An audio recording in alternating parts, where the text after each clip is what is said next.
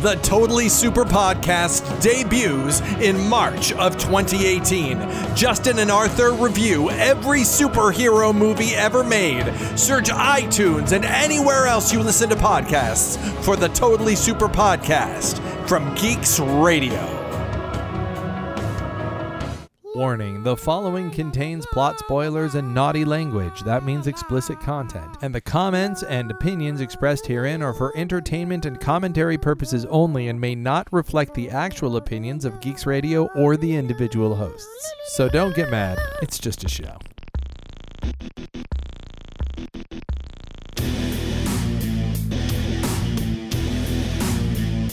Welcome to Pop Off. My name is Justin. Welcome to the ultimate pop off. My The name final- is Arthur. The final one, everybody. Um, yeah, if you're just if you're if you're just tuning in now and you're like, I like this show, I've got bad news for you.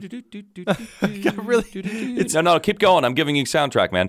thank you, thank you. The the um, uh, and we're hoping that Europe doesn't sue us. Europe, please don't sue us if you're still out there.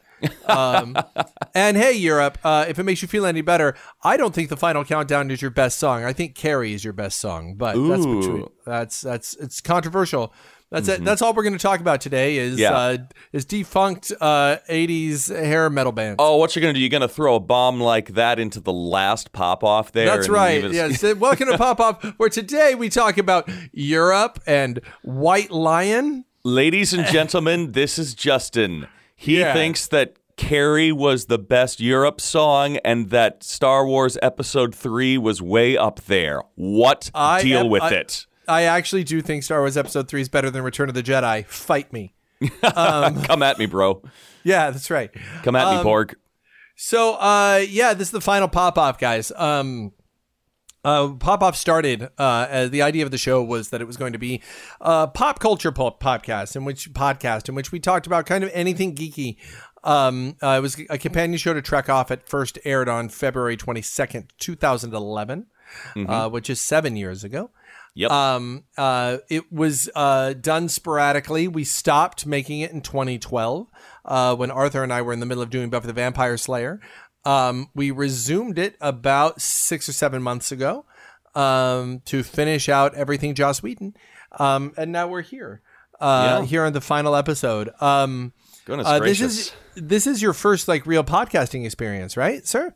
Uh, yeah, pretty much. Uh, having done this with you uh, this past.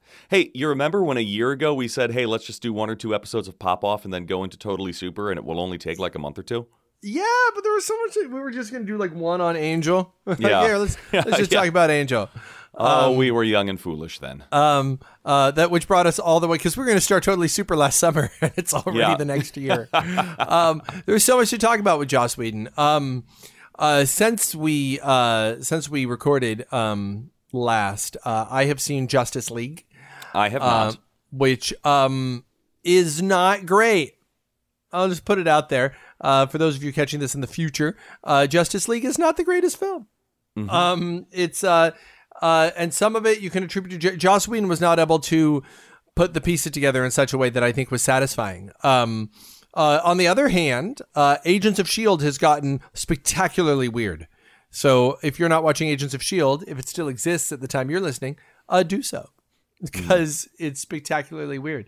Um, what has been uh, your how, how is podcasting uh, uh, and especially since mostly we've talked about Joss Whedon um, changed uh, your perspective on being a fan since you've had to talk about it and analyze it in such a way that you had to create defensible positions? Has it changed the way that you look at it? Is it pretty much the same? What do you think? I don't think so. It's to a certain degree, it's reinforced it. The uh, honestly, it's I I have found that I enjoy both listening to podcasts and giving them when dealing with fandom. I enjoy the the podcast format more than I enjoy the online forum format, and uh, the reason behind that is because like when you and I when we talk about this sort of thing there's this sense of oh I looked at it this way and you looked at it a different way. But there's also this mutual understanding that we're both like not we never challenge each other's geek cred. And there's not so much a sense of oh I'm right and you're wrong Yeah, let's talk about that, now well, part of it, and here's my thing. Part of it is I think we know each other, uh, but I've also noticed that other podcasts have that same format. And my theory behind that is there is when it is human voice talking to human voice, like essentially it's like we're having a phone conversation right now. Even though we're not actually in the room with each other, it is still a much more normal, quote unquote, human interaction than posting on a forum. I mean, if the past 15 years have shown us anything, it is what the internet has done to destroy the level of civil discourse in the world about any topic. Um, and I think, In- interestingly, because- on a side note, you and I have been friends for 15 years. I'm just yeah, saying. just about that. Yeah.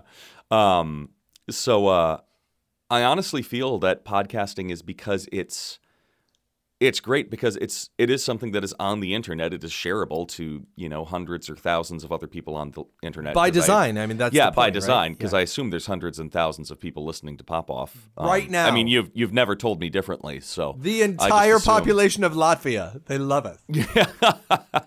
uh, they love us in Latvia. Um, so I think that's podcasting is good because it still maintains a human element uh, that just typing onto a keyboard. And don't get me wrong, I you know I love a good blog, but there is there is a disconnect uh, when you're just typing things onto a keyboard as opposed to when you're talking to a real life human being, even if they're not in the room. For instance, um, uh, later on in the show. So, by the way, uh, we're gonna have lots of guests on today. Um, I'm gonna try and get everyone uh, who has ever been on Pop Pop, Pop Off to come on. Um, so far, uh, we have recorded at the time of this recording, which is going to be the first part of the show.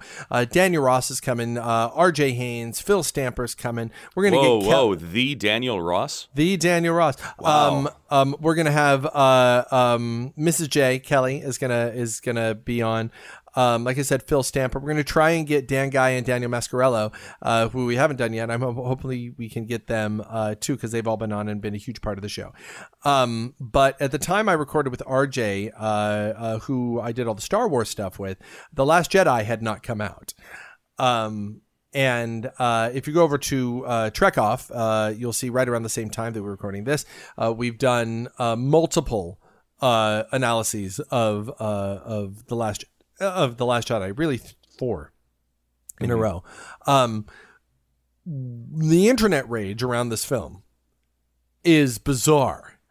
Yeah. it's something something I've never seen before. It, uh, Star Trek 09 had it a little bit. Uh, Blade Runner 2049 had it a little bit, but I've never seen something like this. People are angry with each other for liking and or disliking this film. People It is post, a fandom divided. people people post their favorite like Star Wars films. They're all like, "This is number one or two, maybe three, or this is the last or 2nd to last." Um, Yeah, um, well, this is a Star Wars civil Star Wars fandom, Civil War. Yeah. Um. So. Uh. So, what is your impression, first of all, of quickly the impression of the film, but then also your impression of the internet rage that is uh popped off, popped up around it, popped off around it. All right, my quick impression of the film is I loved it. Uh, as interestingly enough, I thought of Joss Whedon uh, watching the film because I have said numerous times on this podcast that uh, it is the mark of a great storyteller to be able to both honor a trope and subvert it at the same time. Uh, Joss's ability to both undercut a an established trope and yet still deliver the emotional impact that that trope was created for uh, is legendary. And I felt like this film did the same thing. Um, the uh, I think back to what my theater professor said, my very first class in college. Uh, he says, you know, we have been doing theater for, you know, for decades. It is our job as professors to teach you everything we know about how to do theater right so that you can learn from us and then go on to prove us wrong. And I feel that's what Last Jedi was. It was not a contradiction of the previous films, but it was an evolution of Star Wars to a uh, to a new era um, that didn't that still honored the the shoulders of the giants that it stood on. Um, I will- So that's I- my. Go ahead. About uh, I would say about that particular point, I will disagree with you in one regard. I think it is a contradiction to the Force Awakens. I think it. I think it is absolutely. I think that I, I can can imagine that. that. It could I can be a- imagine that J.J. Abrams watched this film and got kind of ticked off. I can kind Okay, of that imagine one I that. you know what? I could see that a little bit. Um, I I could see it. There's much more of a case to be made for it being a contradiction of Force Awakens specifically than to the original trilogy. Um, I will totally grant you that. Um, in terms of the internet rage about it, uh, being somebody who has been a geek in so many things all his life, uh, I'm talking about the kid who played Dungeons and Dragons every weekend in high school. Um, and, you know, I've gone to LARPs, you know, I've worked at a Renaissance fair for 10 years. Um, I love the geek world. And I also am fully aware of some of the pitfalls that the geek personality and society can fall into. And the thing is, is that for a lot of people, Star Wars is something that means a lot. Star Wars is the great American myth. It is, and the thing about a myth is it's not a story that exists outside of you. You take that story and it becomes part of you, it becomes part of your identity. And the thing about geeks and stories is that when we love stories, we love hard. And that story and our interpretation of that story becomes wrapped up in part of our identity. And also, if we are insecure in ourselves, then somebody saying that they have a different opinion of that story, by extension, is in some way them say, is them saying that our own identity is somehow wrong. And because of that, that's what lends to the defensiveness of it. Um, and in particular, then you throw in the old internet, uh, the old formula of normal person plus internet equals flaming d bag.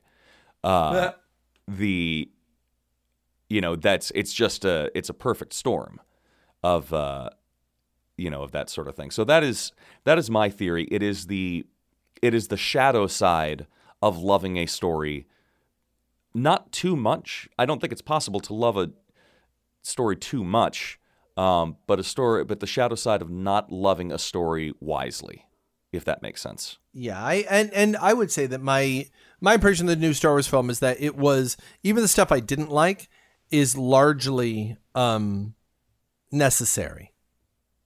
Mm-hmm. If that makes sense. Yeah. Um. Uh. It is. Uh.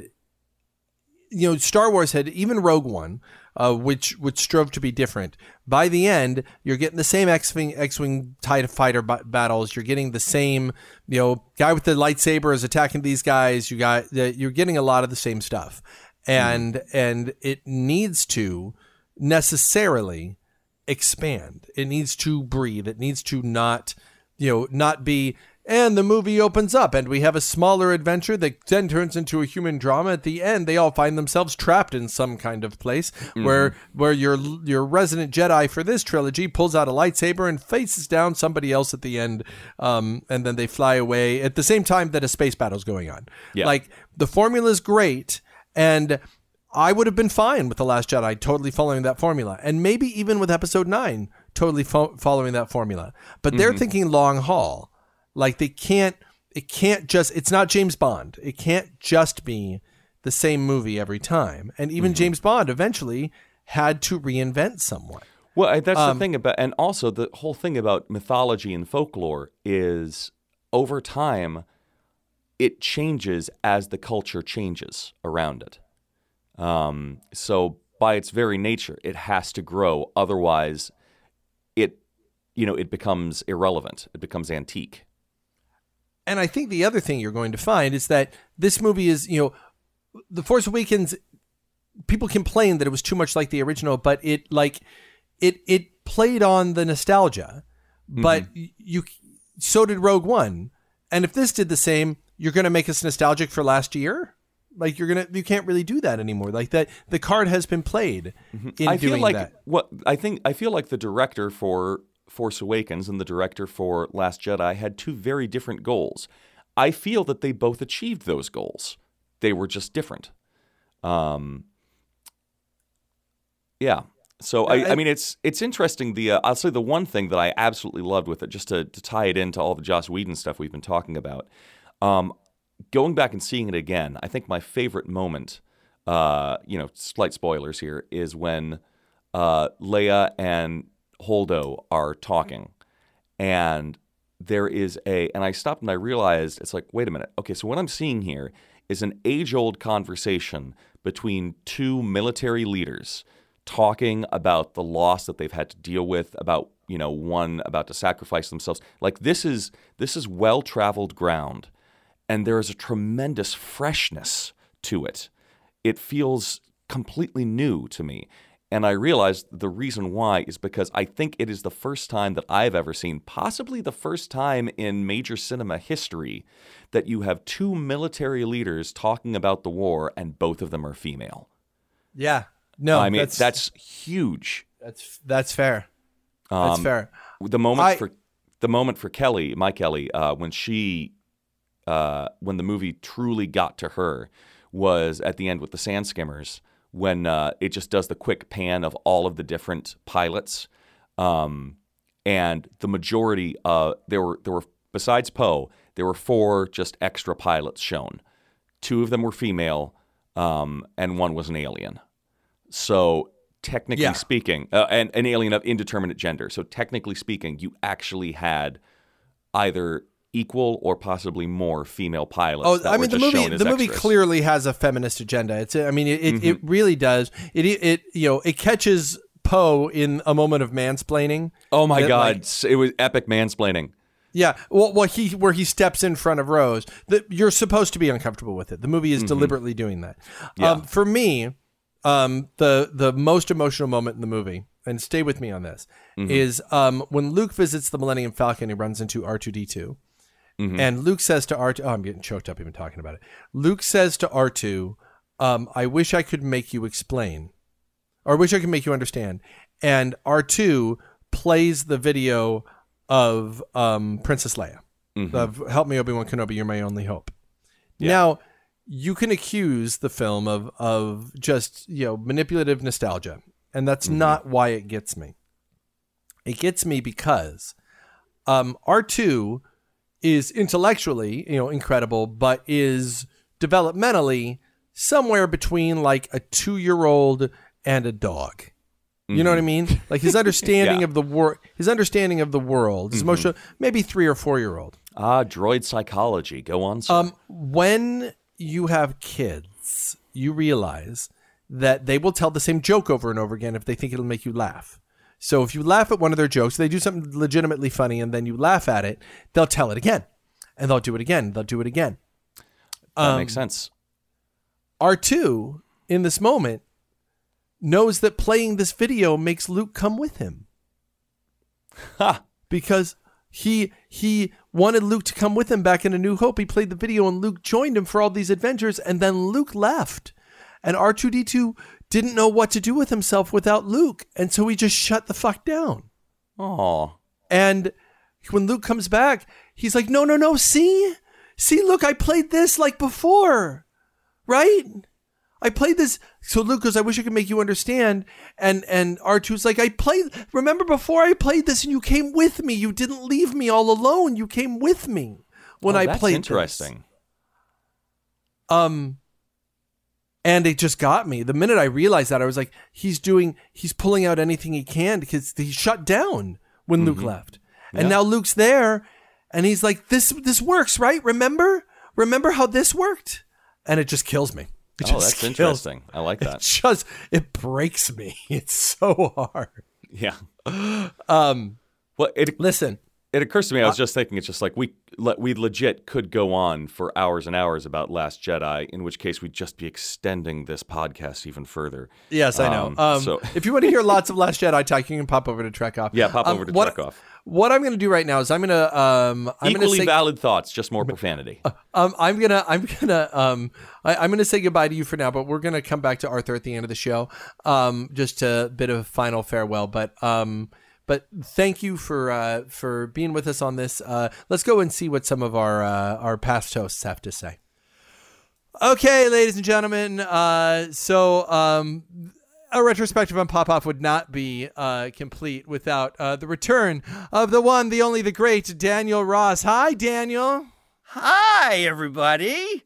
So uh, last time we spoke uh, um, on the show, I mean, last time you and I spoke was like five days ago. But last time Yeah. you and I spoke on the show was uh, back in 2011.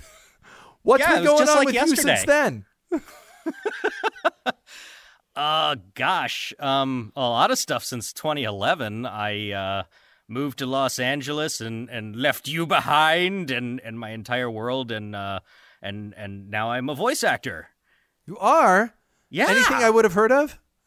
Um. Well, are you on this- Miles from Tomorrowland? Because that's my favorite. No, but I'm on another M show. It's called Mickey and the Roadster Racers as a uh, certain duck named Donald Duck. Oh my goodness. That sounds just like that. Say something else. Say oh, uh, you got to be really careful about what you say on podcasts. to get Boy, oh boy, oh boy. That's amazing. I Um, love Justin. Oh, thank you, Donald. We can't talk too much about that. Um, No. instead, um, let's talk about uh, um, uh, the other things that we've done. Of course, uh, of course, uh, since the recording of that, we made another Ninjas movie. That's right. My gosh. We made Ni- Ninjas versus Monsters back in 2012, five years ago. That's right. Um, We had just released Ninjas versus Vampires, and then we did Ninjas versus Monsters, and gosh, that feels like forever ago.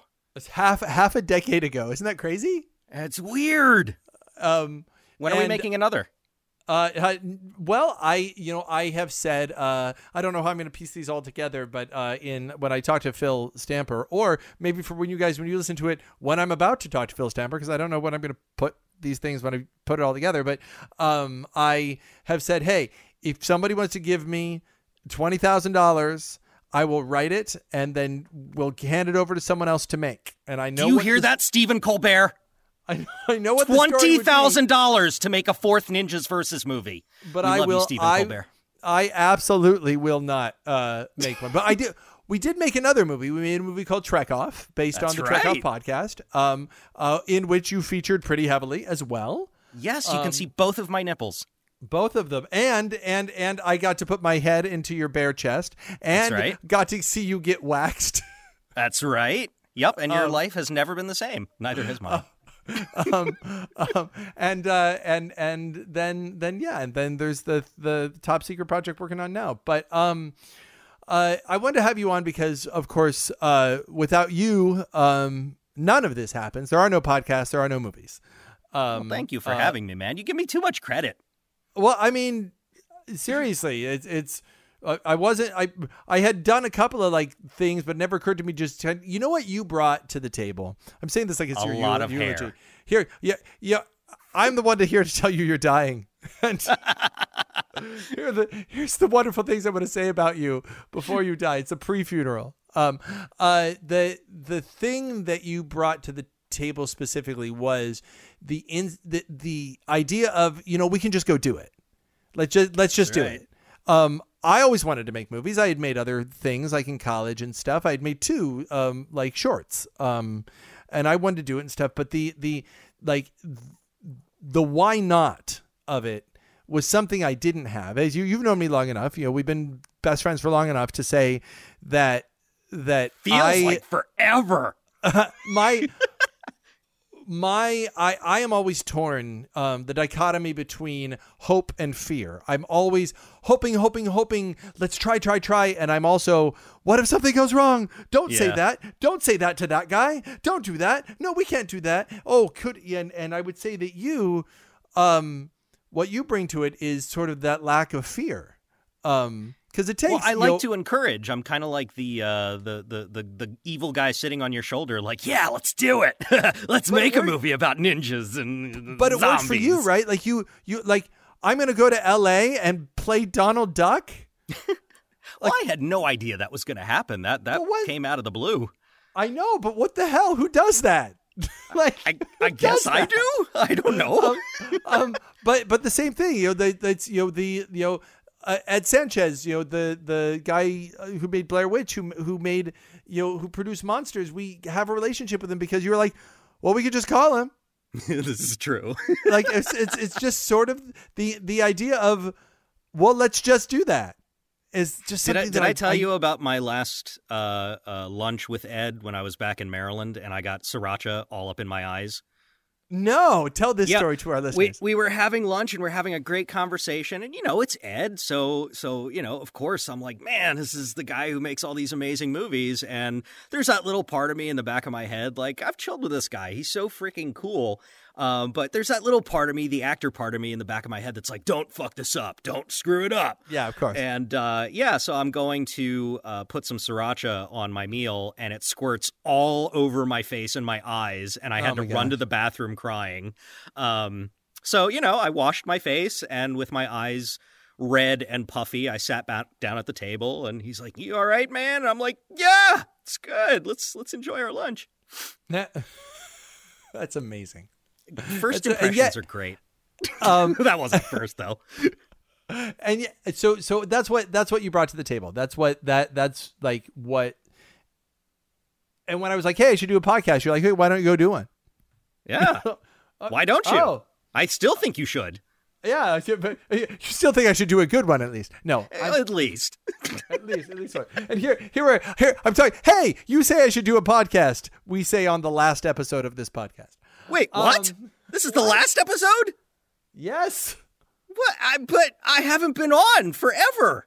I know. That's it why you're be on the now. last. That's why you're on Oh. now. It's the last Oh. final. Yo, wait, I should be clear in the text that I send. This is I'm a the final closer. episode of of, of Pop Off. Well, it's my honor to be the, the very last guest that you ever talk to. Um. Uh. Well, On no, the show. Yeah, but no, because there will be some others too Yes. on the same episode. You're basically just going to rename the podcast and do it more. No, okay. So, so as we've said, I'm, we're doing the totally super podcast with me and and Arthur are going to be reviewing superhero movies, and that's going to be what we do. And and and it's going to be more. Spe- you know, I think the pop up podcast. I think it was just never quite specific. Like, what was it about? Was it about movies? Was it about cartoon stuff? We talked about Harry Potter at one point. We go like it's sort of was all over the. It was it was like should just be called stuff Justin likes. um um because we say it's about pop culture but we don't say anything about music or art or anything that Well, i'm not, pop interested in. culture. yeah it's it's, it's justin culture It's- Justin it Culture. Justin Couture. That should be the name of the new oh podcast. nobody would listen to that um so so I'd uh, listen to it a little bit. on our well you you get a private show of that sir like Yeah. you get to hear you get to hear all the bullshit that i won't tell to all these lovely people so i do want to um uh as By the way, is cursing okay? Because I already cursing's okay. I it's like what, Fuck what are people yes. gonna, what are people going to do? Stop listening to the show? That's it. Yes. This is the last episode of Pop Up I will ever hear. um, um, our two topics that we uh, that we discussed um, at the time were uh, Transformers and Kevin Smith. Were the two things we discussed. Um, I want to just briefly um, go over Kevin Smith because he's kind of been doing um, just a weird esoteric bunch of stuff. Uh, yeah, he has. um, since we recorded last, I think Red State had already come out, uh, but he did Tusk, Yoga Hosers, um, and then a, a, a ton of podcasts. Started a show called Comic Book Men. Um, did uh, uh, which is now a hit on AMC. Did um, uh, like he's now doing the IMD IMD boat at uh, at Comic Con, and only recently has he said that he's uh, as of next month uh, they're going to start shooting Jay and Silent Bob reboot. oh, wait, they're going to reboot it? Well, it's here's the plot. Um, Jay and Silent Bob Are they gonna find recast? out? Jay, Jay and, no, no, no. Jay and Silent Bob find out that Hollywood is making a reboot of Bluntman and Chronic, and instead of using James Van Der Beek and Jason Biggs, they've recast like these new young people. And Jay and Silent Bob, who are now in their forties, are really mad about it. So they decide to go to Hollywood to stop the movie from being made. The same exact thing they did the first time. So they are Brilliant. doing the movie again. It is a reboot of the original Jay and Silent Bob Strike Back in that they're doing the same thing again. But it's them now in their 40s going to stop a reboot of Jay and Silent Bob from happening. Or it's going to be an alternate continuity where younger actors can actually take their place, just like Star Trek. Um, they could do, yeah, but then you'd have to get like old Bob to show up. And, and I have always been your. Anyway, um, so that's Kevin Smith. Um, and then the younger one can like you know take a lightsaber right through his gut. You know that I would pay to see that. have you continued to follow the Kevin? Like we, at the time that we recorded, like you and I were watching all the Kevin Smiths, were really into all of it. Um, Oh, yeah. Have you stayed with him through Tusk and Yoga Hosers and the podcast and stuff, or a lot of his fans have bailed? Are you one of those? I, I wouldn't say that I've bailed. I just I've been distracted. um, yeah, my my movie sphere has been very limited. Um, just because it's expensive to live out here in Los Angeles, so going to the movies is not is not cheap, and you know paying for other services. But um, you know those are things I want to catch up with friends. I wouldn't Well- I wouldn't see those alone. Like I'd want to see those with you. Next time you come here, we'll do a Tusk Yoga Hosers double feature. I Ah, it's a love great that. idea. By the Um, way, I just started the new Star Trek series, The Orville. I love it. Ah, ha, ha. I I bailed out after the fourth episode um, because I just wanted to hear if Alexia was somewhere out there popping a blood vessel with me saying that. she loves the Orville. She prefers the Orville perhaps to Discovery. What? Um, uh, she or maybe I. The Orville evidently has gotten very, very good, and I the last one I saw was pretty good. But I think the Orville, for me, has suffered with from one Discovery's on at the same time, and two, as the Orville's like rolling out, Stranger Things dropped, and so I'm sure it's no coincidence that The Orville came out right at the same time Star Trek did.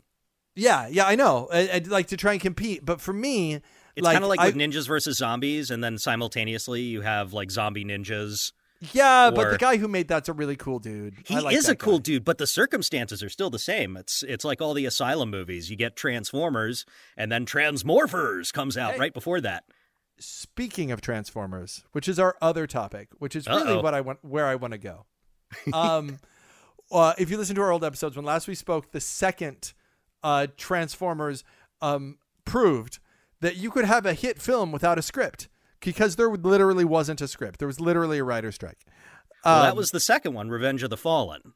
yes. Uh since then there have been three more? There were the Uh, third yeah, Shia LaBeouf one and then age of extinction That's right. and then the last one, um, King the Arthur, last Knight. the last Knight. Um, so what do you think of the Transformers movie franchise at this point, and where it's gone, and how how it's going? And I know that there's the actor part of you that wants like it's gonna have to hold back a little bit about you know opinions. Uh, I love to- everything about it and hope it continues to go on forever. Um, uh, are you? Ah, boy, it's it's, it's My nose is bumping into the mic right now. Sorry. I know. um, uh, uh, what what can you say um, about the the? And I don't want you to say anything too too controversial, but uh, where would where would you? Okay, let me ask you this: Where would you like to see? Like, if, if suddenly they were like, "Hey." Famous factor, famous voice actor Daniel Ross. Um, we understand you're a fan of Transformers, and we at Hasbro have decided that you will now be in charge of of Transformers. It's the biggest Transformers fan to ever enter Hollywood as a Transformers fan to start with. Um, what would you do with the franchise? What what what would you do if it was up to you? That's a really good question. And, you know, I'm biased because I grew up with G1, Generation 1, and that was my favorite. You know, that's that's what I knew and that's what got me into Transformers, but there have been now several generations of people who have gotten into Transformers at different times. Uh, some people came in around Beast Wars, some people came in around uh, Armada, Energon, Cybertron. Some people came in around Transformers Prime, or the movies, the the Michael Bay movies, were the first iteration of Transformers that they saw. Um, so I think for a lot of people, the I think for a lot of people, the Michael Bay movies are the first iteration they saw. I think that's the that's the transition from if you didn't watch it as a kid, you still Yeah. maybe have watched these movies. Sure. Um that's a really hard thing to to say. I think personally, yeah, I would go back and mine some of the original uh, mythos uh, in G1. I I like what they did in some of the comics, but I haven't really been following it um, uh, for, for for many years on the comic book side of things. Uh, I still collect the toys, but uh, in terms of story, I, I think as long as you've got the basics in there, good versus evil, Um, Optimus Prime versus Megatron, the the Cybertronian civil war, treating all the characters as characters, um, and not really focusing so much on the human aspect of things. Um, I, I think that's a formula for a winner. Uh, whatever the iteration is, whatever generation it is that, that I guess people would hail from. Um, but for me personally, you know, I love the G1 aesthetic and. uh, There's a new G1 frankly- thing that came out actually today. I think there was a, a trailer for a new like web series or something based yeah, in G1. Yeah, that is uh, uh, Titans something. Titans Return. Yes. Yeah. And that's you know based on the the current toy line, which is really mining a lot of the old ideas from G1 uh, in in a new fashion. So I do like that. Um, I like the toys, but in terms of a story, if if it were up to me, um, I would just want to make sure that the basics are nailed down. Uh, I want to not necessarily just do a ton of fan service, but I, I want the core elements that really inspired me to love the franchise to be there. And it's so hard to really pinpoint that down in one conversation. Um, Well, but I think let me- that's probably where I would lean. Let me ask you this then. Um, No. and this is this is something that I that I I wasn't thinking before. It popped into my head as you were as you were talking. Um, we have to credit Michael Bay with this that it was a different time, for sure. When when the first Transformers came out, if we recorded that back in 2011, six years ago, you know, probably the first. When did the first Transformers movie come out? Was that like 20? Like- it was 2007. 2007 so 10 years ago so right around the first iron man movie. Yeah. um so if you watch that first iron man movie there's a real sense of we've got to ground this in reality. This has to be ground grounded in reality. Um and michael bay for better or for worse that's what he did. He was like okay they got to look like the real cars. When they transform they have to transform in such a way that that's realistic uh, you need to you know you can't have the little pocket universes where people can grow and shrink and you can't you know it's got to be it's got to be recognizable to your average american film goer as and and and we're you know yes they'll have aliens and stuff but it's you know it's got to be grounded in, in what we understand Well, that's the problem because anything when it comes to aliens is up in the air. It's whatever you imagine it to be. So well that was what i was going to ask it- is is is we are now in a post guardians of the galaxy um you know thor ragnarok world right? Thor ragnarok just opened. If you haven't seen it by the way see it. It's amazing. It's I thought it was great. amazing. Um and it's it, it kind of goes you know what? The audiences now will ex- and and star wars i think had a part of this too when star wars came back. Um the audiences are going to accept that stuff now like you, a walking tree sure why not rock a, a rock monster that that's kind of really mean hey how you doing guys you know is is uh, um absolute which is by the way voiced by the director Uh, Yeah. the yeah um uh like audiences are ready for something that's maybe a little more fanciful something that just goes you know what we're just having fun. You don't need to take it quite so literally what we're doing anymore. Um, and I think that if ever there was a time to reboot the Transformers franchise, because the last one was the first time that the numbers went down, right? The the numbers went down precipitously from. yeah, in the states, the the box office was down, but internationally, it did really well. but I, I don't think that a change of continuity is going to make is going to affect its international box office because they I feel like they're going for something else. From what I Um, understand, they're they're going back. They're doing a prequel with Bumblebee, and it's going to be a, a, a different group of writers, different uh, director. Uh, I think they're trying something different with this one, and you know, I would love at this point either a reboot or you know something a little bit different. As far as I know, I think they're also doing an animated feature um, for Transformers, and I think Oh, it's if they going to did a be G1 G1 oriented. Yeah, G um, one oriented animated feature now. Oh my gosh. Uh, yeah. So I'm kind First of excited about that. Yeah. Um, Um, you know, and I'll go see the Bumblebee movie with with uh, real hope that it's a, a really solid flick. Um, I don't necessarily need everything to be super serious. I don't necessarily need everything to be super silly. Um, but just a good happy medium where there's some control and uh, you know really great special effects because I think that's really what Transformers brought uh, to audiences was the special effects. Um, but uh, for me personally, I like a really captivating story, and I like uh, good special effects, a good popcorn flick. Uh, so if they can marry that, uh, that would be great. um, this is not really what we talked about last time, but in the last five minutes that we're we, that we have here to talk, uh, what do you uh like? What do you think about like where geek culture has has come? Um, in that, like again, we go back, you know, six years ago. We go back to when we started Ninjas versus Zombies. You know, we start like like it was still in the periphery uh, to a point, but we now have we've got Star Wars back. We've had Star Trek come back in 09, which is before we did our, our last show, but we've got, you know, you know, superhero shows are everywhere. The Marvel the Marvel universe is just crazy successful and not just like financially successful, but when you go, hey, their worst film was Thor the Dark World, which was pretty good. You know, like like you go that they like have a consistent product by continually changing what it is that they're doing. Um like has there ever been a better time to be a nerd and is it do you think that there's gonna be a bubble on it um or do you think that like this is this is the new normal this is the new monday night football is is nerd stuff That's a really complicated question. You're good with those today. Um, nerd culture is mainstream.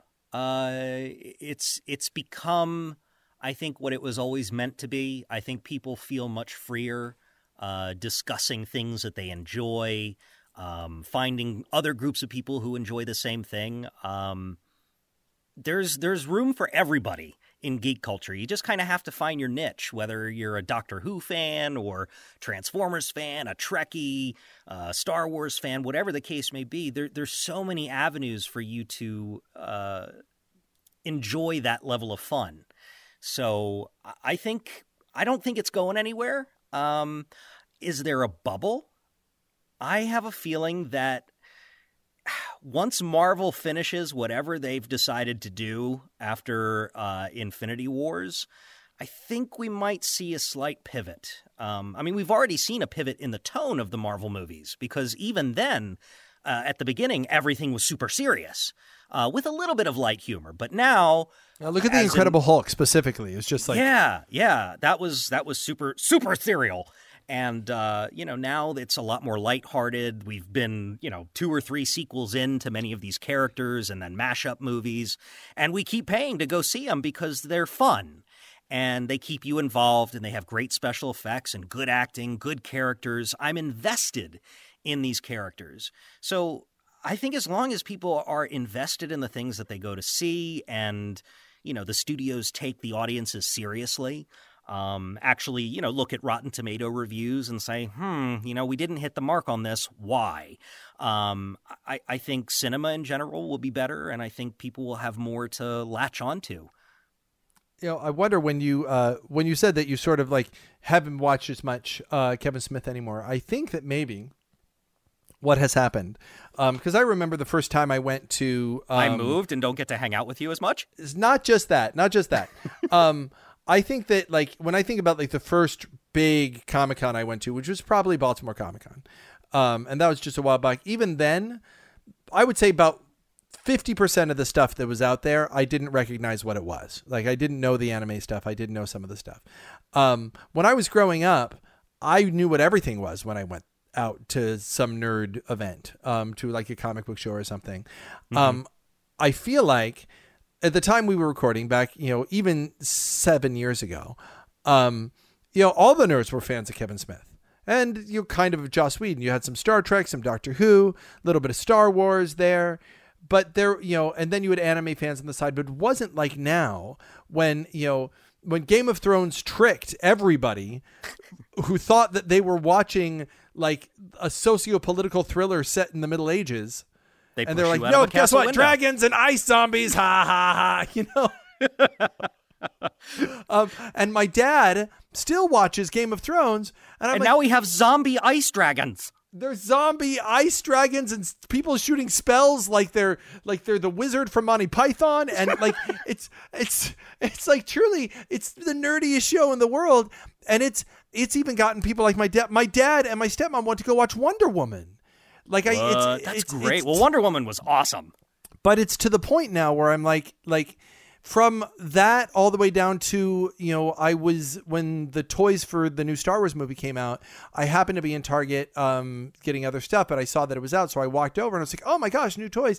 And I try and look at the figures to go like what can they tell me about what's going to happen in the movie? Because I don't want real spoilers but I want like little nuggets of spoilers. And this little like six year old girl yells to her mom mommy mommy look Star Wars Yeah, and I was like dude that did not happen when I was growing up that's true. like it's it's like so now there's like seems to be the reason that like not everyone's a fan of Kevin Smith anymore is simply because you, there are so many places to go for what you want from a nerd. Like if you want all superheroes all the time, literally you've got Arrow, Flash, Legends of Tomorrow, Daredevil, Jessica Jones, The Defenders, Gifted, Legion, Inhumans, Runaways. right. These are just the shows. Supergirl. These are just the shows on TV. And by the way, our, our good friend from uh, uh, Trekoff, David Sobolov, is playing Grodd on uh, both The Flash and Legends of Tomorrow. And since by the way uh since we uh talked to him on um since we talked to him on uh Trekoff, I believe. on, on Trekoff, yeah, uh, yes, on Trekoff. Um, 'Cause I've got the the chance to meet and to meet and hang out with the guy for like just two hours. Me and him sitting around talking. Yeah. Um, uh, off mic. Um, what a, what a genuinely good dude. Um, and you know, I've gotten to know very briefly lots of uh, people through you and through other things who, after you meet them, they like like like three of your posts and then they kind of disappear. This guy is like stays on my feed and he comments on my stuff and he likes stuff and he's like like he still continue to like treat me like I'm a friend of his. Um, which Yeah. you know, which you don't have to do. And I and I don't even get the sense he does that because he knows you. I just get the sense that like he met me and was like, yeah, you seem like a nice enough guy. Like, he just seems like just a genuine dude. So I can't say enough good stuff about him. Um, but anyway, yeah, I just wonder, like, if, su- if that superhero is your thing, if if sword and sorcery is your thing, there's tons of that. If space stuff's your thing, time travel is your thing. There's like, like it used to be, hey, Star Trek and Quantum Leap. That's all you get. and if there's anything else, there's always 4chan. Yeah. Um. well, that's the, the the world. The world has become its own, uh, its own strange, you know, episode of Dark Skies. Um. so listen, um, I uh, I wanted to thank you, um, specifically, uh, and in this public forum, um, for uh, for helping to. To helping to inspire me to to Bring the show to do an the- end? the- the- I'm sorry. To, inspired you to bring the show to an end? Yes, well, that's what I was thinking. I was, I was thinking, well, we haven't had Daniel Ross on in a while. Well, if we do, we can't do anymore. We just can't do it. It's poison. It's, just poison. we've hit rock bottom when we get him on. So yeah, that's that's a good way to end it. He is. He is. He is. I mean. I mean. Seriously, have we you can seen go no lower. Have you seen his mohawk? It's like a shark's fin, and we just jumped it. Um, it's like a balding shark's fin. Um, but no, I wanted to thank you for for helping to inspire the show, for being around, for and for like stoking stoking my geek, you know, my my geek interest. You know, I always felt like I had to sort of hide it. Um, and you know, and now I, you know, right now I'm wearing a Doctor Who T-shirt, like right now. I'm wearing a Ninjas versus Monsters T-shirt because I thought it was going to be on camera. It's weird because you've been on the show before, and you've never seen me ever do a video podcast. I just Um, figured that technology would have evolved to the point where video. What is this video? Is that like moving pictures? I think so. Oh it's like boy! 3D, right? Wow, this is incredible. We're it's like going to the talkies. It's like scratch and sniff. Yeah. Okay, well, listen, I'm gonna let you do the signature, uh, the signature shout out that everyone does. Please tell our uh, lovely audience to pop off. Hey, all you lovely audience people, this is Daniel Ross, and I want you to pop off right now. You popping off? You should be. Do it. Gross. All right, bye. Now. So, of course, uh, this uh, retrospective on Pop Off would not be uh, complete without the uh, one-time co-host. I think that, uh, with the exception of Arthur, only one other person can be called a co-host of Pop Off, and that is uh, Mr. R.J. Haynes, who is back. Hi, R.J. Hey, Justin, man, it is good It's to be back been- on this podcast. We have not spoken since Thursday, the 22nd of September of 2011. Oh my God, how Um, can it be? It has been six years, um, uh, and last last we were talking about uh, last thing we talked about, of course, was Thor, um, the first Thor movie, and nothing has happened in the Marvel universe Yeah, not since much, then. Not much going on. Um. Oh no, I uh, totally lied. Uh, we we talked since then, actually, all the way through the uh, end of December and into January, where we talked about Star Wars. Uh, again, absolutely nothing's happened in Star Wars since 2012. We were so young and innocent. Uh, well, you were young and innocent. I was neither of those things. I am now 77 years old. My God. Um. Uh. So, uh, first of all, uh, tell uh, tell everybody like where you went, what you've been doing, what what's been going on with you, sir. Yeah, man, it's been a whirlwind of a past five or six years. Uh, after after we went our separate ways on the podcast show, I moved out to Los Angeles with my then fiance, now wife. It's funny how that happens. Um, and I've just been, uh, you know, working hard out here ever since. My I had my first job. Um, I was a screener for America's Funniest Home Videos, which is still on television, and that's Isn't crazy. that cool? Yeah, Isn't that cool? Like that, that's what, what do you do? Like when you're a screener, what do you what is it that you do? Oh, dude, it's like it's it's so unreal that people that I, I was able to get paid to do this thing. Basically, um, by the time I got there, and this is definitely still true, easily like ninety eight percent of the video submissions are all done online, which is you know obvious. But if you think about that, the flip side is we were still getting VHS tapes, like at least one or two a week, sent from you know grandparents and great grandparents of uh, of their grandkids that they thought were so funny and cute, and some of them were. And uh, yeah, our job was just to screen all of this footage, all of this, uh, all of these home videos, and see what was worthy to end up on the show. So we were like the first line of defense. It was an it was an unreal job. It was bizarre. Was it fun or was it tedious after a while? Like you get you see how many times? Oh, my cat hit my son in the balls. Isn't that funny? I like, Like to how- think of it as like a, I, you know, I made a wish on a monkey's paw. I was like, I want to work in television, and I love watching internet videos all day long. And there was just this kind of like, yeah, well, we'll we'll see about that, man. And it's just 210 videos every single day, and I have to rate them and review them. And what it did do, it was it was grueling, is what I'm saying, and tedious. But what it did do is uh, get my foot in the door in this uh, this kind of weird clip show digital world, uh, which is where I've kind of been working ever since. So I, I have to I have to know did did you ever come across things that were just so cruel and awful that you like felt like you had to call the police? Like I that's the one thing I would imagine. Is I watch when I watch America's Funniest Videos, I get like sometimes I'm like that's not funny. That's just like somebody's whole day just got ruined.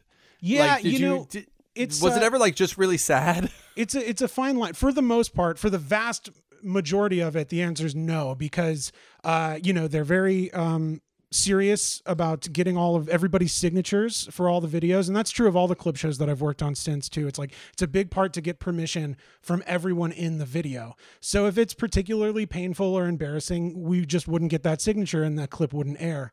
Um, there were like odd and end occasions because it is very easy to submit videos uh, to to those shows and those websites that I've worked for, and um, so yeah, every once in a while you'll get something weird, you you'll get something incriminating, and um, yeah, they they go through the proper channels, and I don't really know what happens after that, but I think we got videos of robberies and videos just people being stupid sending stuff in, and then we How have much to- how much homemade porn did you receive? Weirdly not as much as I would have liked. You know, every day I Oh, went in with some, my fingers crossed. But some, but some. There's got at least once or twice. You must have like someone's like, hey, you know what we're gonna send? Ha ha ha. Yeah, Like, yeah, must no, have happened. yeah.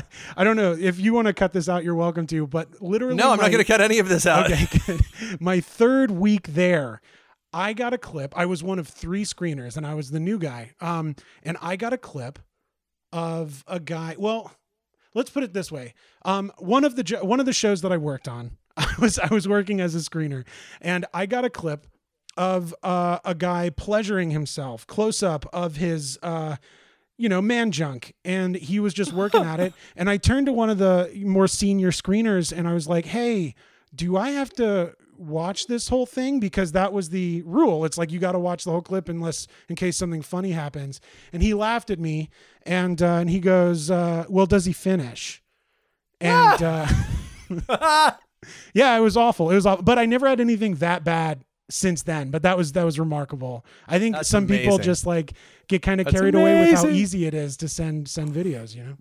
Okay, so what do you do after America's Funniest Videos? You you leave that, and now you you when you say you write for uh, clip stuff and clip stuff on the web, like what what what sort of thing? Like how do you how do you write for? You know, uh, they've sent the clips. What is it that you're writing? Yeah, you know, it's a it's a very specific type of comedy writing, and it kind of changes per job. Um, but for your standard clip show, uh, which of which I've done a few, is you know you watch the clip down. Um, you kind of have to start editing it in your head. Uh, is this clip going to exist in a package of clips? Is this clip going to be a standalone uh, joke in and of itself? Um, and then once you kind of start editing that in your head, a lot of the voiceover functions as just wraparound for the hit or the funny thing about that clip. So if it's a guy getting hit in the balls, you want to be like, oh, this is going to be a horrible example, and I can't wait for this to be broadcast on your podcast. But uh, like, oh man, this is Kevin, and he's never gotten hit in the balls, and then he gets hit, and then you say until now, and that's your standard Uh-huh. clip show structure. Yeah, you're, what you're what you're trying to do is not get in the way of the clip, not get too uh, clever, not to sound cynical, but you don't want your joke to overpower the joke of the clip for the most part. Um, and yeah, it's weird. It's it's kind of a science as much as it is an art, you know. Huh. Um. So, uh, so sorry. Did uh, um, I forgot what I was saying. Yeah, But, it happens uh, with the brilliant super- clip super- show comedy. Super professional is what is what I am. Okay, so um, so I just want to turn real quick to uh, some of the things we talked about. Of course, uh, what Pop Off uh, was um was a, a an exploration of um of pop culture, specifically geek culture. I should have called it Geek Off um or something like that because really that's what we talked about. We ne- never talked about sports. Sure. Uh, we never we never talked about music.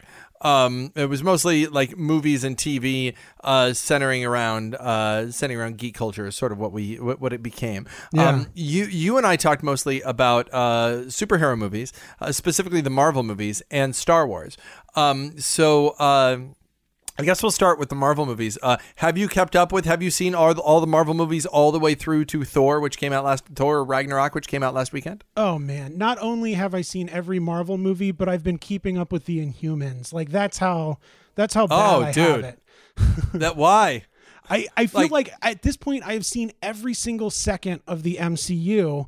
And so when that show, even with all the bad reviews and everything, no, I didn't pay to see it in the theater for the IMAX thing, but I've watched every episode. I'm, it's it's an addiction. It's a problem. Like I think like heroin addicts talk about like you never can get that same high. It's like Avengers was that same high. Now I don't. The movies have been steadfast and strong, but I'm still like scraping the bottom. I'm watching everything they can give me. It's a real problem. Um, I think that uh, one of the things that we were doing is we were leading up to um, the the arrival of the Avengers. Yeah. Uh, and uh, and you know, of course, it knocked it out of the park, right? I mean, just totally. You know, Joss Whedon showed up and was just you Oh know just just killed it. Yeah. Um, um, and a lot of what the next podcast with Arthur is going to be about is going to be it's going to be our superhero podcast. It's going to be called Totally Super, um, and we're going to be talking about every comic book movie ever made. Oh, I Um, love it, Justin. That's um, a great idea for you, man. so I hope that you listen and You maybe even will. show show up from time to time. um, uh, but um, but Joss shows up, um, knocks it out of the park. Uh, they have um, pretty much all of the entries afterward just have been like the, what's the worst one? I mean, it, what's your worst Marvel entry? Ant Man, which is great. Yeah, I, I mean, I think you've really Thor: The gotta- Dark World, maybe maybe Thor: The Dark World was the was the the slowest of the bunch, but as a fan of the game Portal, I enjoyed the end of it very much. yeah, it was like live action Portal. I, I I think I agree with you. I would say like the notable thing about the MCU is when it comes to the movies, the worst ones, in my opinions, are still great comic book movies, especially when you think about what that landscape looked like prior to the MCU getting started. You know, it was really hit or miss. Um, and so like, yeah, when I think of the worst ones, I think of Thor the Dark World, which I really love, and I think of Ant-Man, which I also really loved. And I, I think, of, Ant Man, uh, Ant Man, um, and people also list Doctor Strange as not being that great. Incredible Hulk say- too. Yeah, but that was pre Avengers. That was like, Oh, you sure, know, sure, You could sure. also, Yeah. you know, there. I can understand people not liking that. I can understand people not liking Captain America: The First Avenger, um, uh, because it just wasn't what they were looking for. But by the time you get to the Winter Soldier and Civil War, and you know, some people try and and shit on uh, Age of Ultron a little bit, and I I said just recently that um, Age of Ultron is, in my opinion, um, maybe more rewatchable than the original Avengers. Not better. The original Yeah. Avengers is is better. Um, but Age of Ultron has such a quirkiness to it and such a like it's so layered in the story that it's trying to tell. It's so personal of a story. I could like if I had to watch one a hundred times, I would probably watch Age of Ultron. Yeah, you know, it's sense. probably good that we don't podcast together anymore because it seems like we agree on all this stuff and it would make for a pretty boring podcast. But I, I feel the same way about Age of Ultron. Um, I kind of feel like looking back on it now that we have a couple of years uh, of contemplation and a whole mess of other MCU movies since then, it feels to me like an overpacked Transformers movie that actually works. And in that sense, it's kind of a more, even more impressive accomplishment than the first Avengers for me. And I totally agree. It's even more rewatchable just because every three seconds something insane is happening on screen, and there's Except- still character, except when they still heart. Yeah, except when they decide to take 25 minutes and go to a, a barn house. which is my favorite part of that movie. Yeah. um and then and then how does how does Ultron die? He dies quietly in the woods. Yeah. At the end. I mean, it's it's that's what I mean by a personal movie. The movie is is is very is is is very personal. So then you get to to Guardians of the Galaxy shows up and you have Marvel Cosmic. yeah, And then and then um have you seen Ragnarok? yeah, yeah. I saw it. Uh, I saw it on Saturday.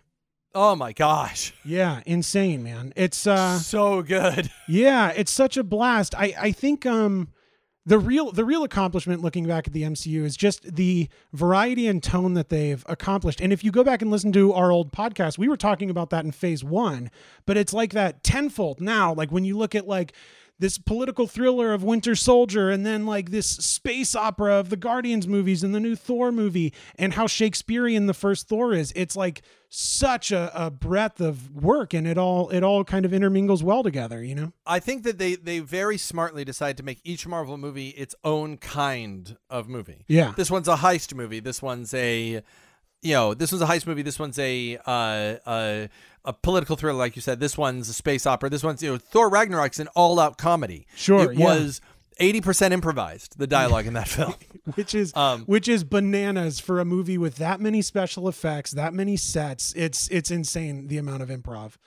Yeah. Um. So, uh, the flip side of that is a place where improv is not allowed, or they will fire you if you're a director. Um, Lucasfilm. uh, with Star Wars, um, what have you thought of the uh, of the new direction the Star Wars movies have taken? We've got had two so far. We're Yeah. about to have our third, which is amazing to think that that there have been three Star Wars movies. Like the the the Star Wars saga has expanded by the length of another trilogy already. Yeah. Um, uh, what has been your impression of, of first of all, The Force Awakens? So The Force Awakens was and is probably the most important movie that's come out uh, for me. The most important movie that's come out in the past like decade, uh, maybe more. It was like a really big deal, and I, I can't remember having more fun in a theater uh, than I did seeing that. And also, like you know, you might know how it is. I mean, we both have, you know, relatively, uh, I'm going to say hip instead of nerdy, what, relatively hip wives who are kind of into the same interests as we are. Oh no, my my wife is a is a big nerd. I mean, Yeah. there's no she she has Batman. She has Batgirl PJs that she wears every night. It's, well, it's that's not just every night, incredible. but yeah, Um, yeah. And you know, you know, my wife also has a lot of uh, you know shared tastes and things as I do. And Star Wars was always one of those, but it was always so clear that I was way more into it than her. And Sure, Force yeah, me too. Awakens, Force Awakens changed everything. Like we're, it's like Star Wars is our shared interest now because of Force Awakens, and so yeah, it was it was a very important movie for me. When they released the toys for Last Jedi, um, uh, the week they released the toys, I was at Target getting something else, and I walked by the toy section because I wanted to see what was there, and I heard this little like six year old girl yell, "Yo, mommy, Star Wars!" and I was like, "Oh, oh, I see." Yeah, it's incredible, man. We can we can share the excitement now. I, I don't know. I think it was uh super important. More important. than I Wonder take- Woman. I mean, Wonder Woman was really, really important, but I think that more important than Wonder Woman is is, is Star Wars is the biggest ever. It will Yeah. always be the biggest ever. And now two in a row, one, two, and looks like Last Jedi is two, three. It's about a girl, and that's fine. Yeah, and yeah, it's yeah. not it's not a big deal that she's a girl. She doesn't she's neither girly nor not girly. She's she's just a three dimensional, you know, fully realized character the way that Luke was, or Yeah, like they yeah. wanted Anakin to be. I- she's I not totally the agree. object of I- affection of anyone. Like I, re- I, re- I maybe even relate to Rey more than I related to Luke. Uh, in the and that's not to say Force Awakens is better than the original trilogy. I'm just saying like Rey feels like someone I can really connect with, and I, I don't know. I think that's uh, quite an accomplishment for such a huge blockbuster commercial film. That's a, that's a lot to try to put on that. Now, I'm going to say I think the criticism that it is derivative of the original um, is fair. sure, Um, but that I, you- I ahead. like to the point where so so here here's my thought. It didn't need to be a desert planet and not be Tatooine. It didn't need to be a, another big giant death ball. It didn't need to have another cantina. Um, it any one of those, maybe two of those, might have been okay.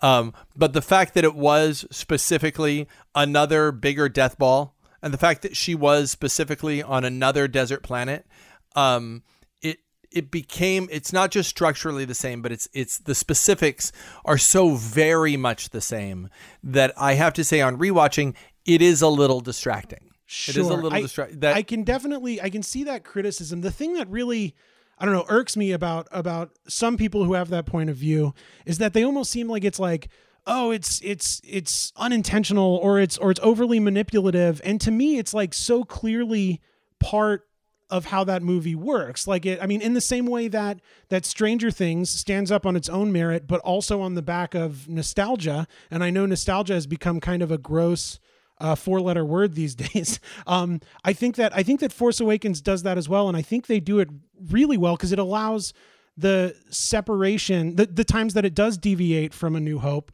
to stand out all the more and kind of say something about that. So I, I definitely agree with it, but I think I think they really use it to their uh, to their benefit.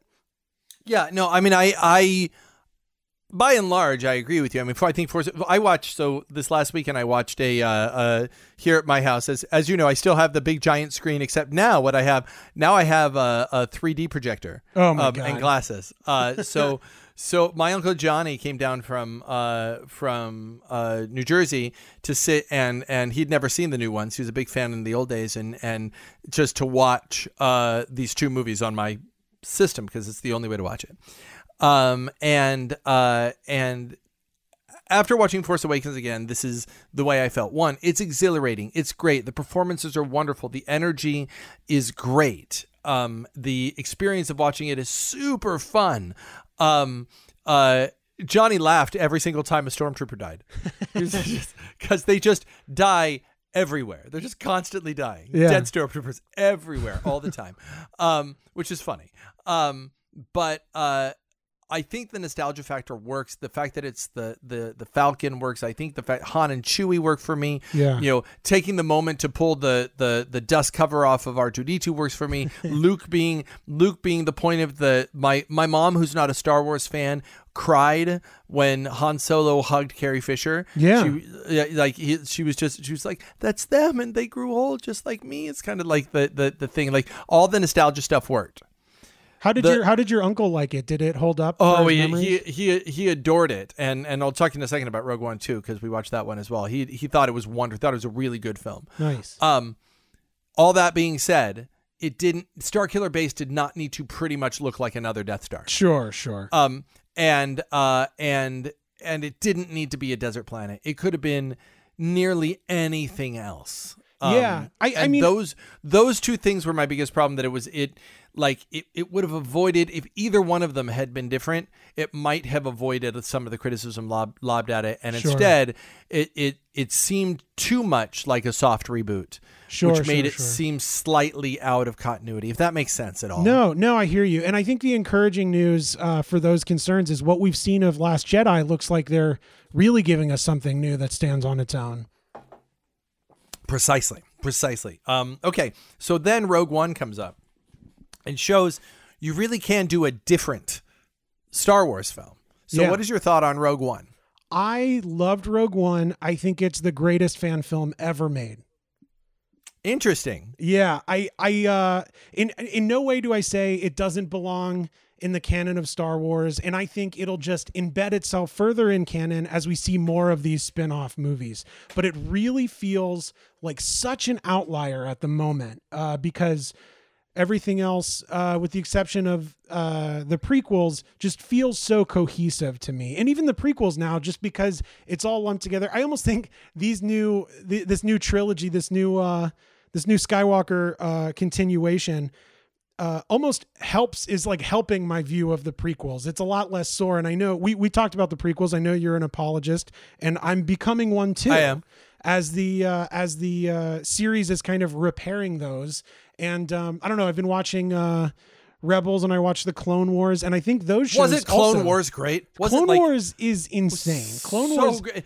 The- And so my Anakin Skywalker is Clone Wars Anakin Skywalker. I'd It's say. such a shame that the that the Clone Wars movie and that the first like six or seven episodes of Clone Wars really did not get it. yeah, so Um, bad. because pe- I could see people quitting and going. Uh, I walked out of the Clone Wars movie, um, um, which is bizarre to go that now I can say my favorite character in all of Star Wars is Ahsoka Tano. yeah, same here, um, man. That's yeah, yeah, totally.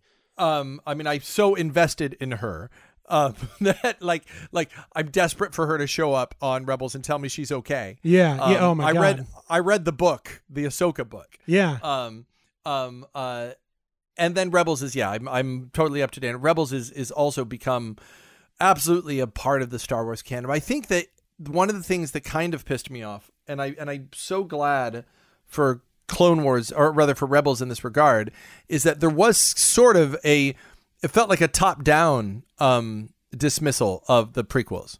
Like the Clone Wars was canceled. They didn't mention anything about the prequels. The prequel toys weren't being put out anymore. There were no more books about the prequels being done. Everything about the prequels was done. There were no more prequels, and they and and then it was the and now we're using all practical effects, not like the prequels. blah blah blah. Um, uh, and and it kind of as a fan of the prequels, I was sort of miffed at that, like kind of like, hey man, like like don't do that. Like you, you, might like you might not like your old drunk Uncle Bill, but but like he's still part of the family. like stop it.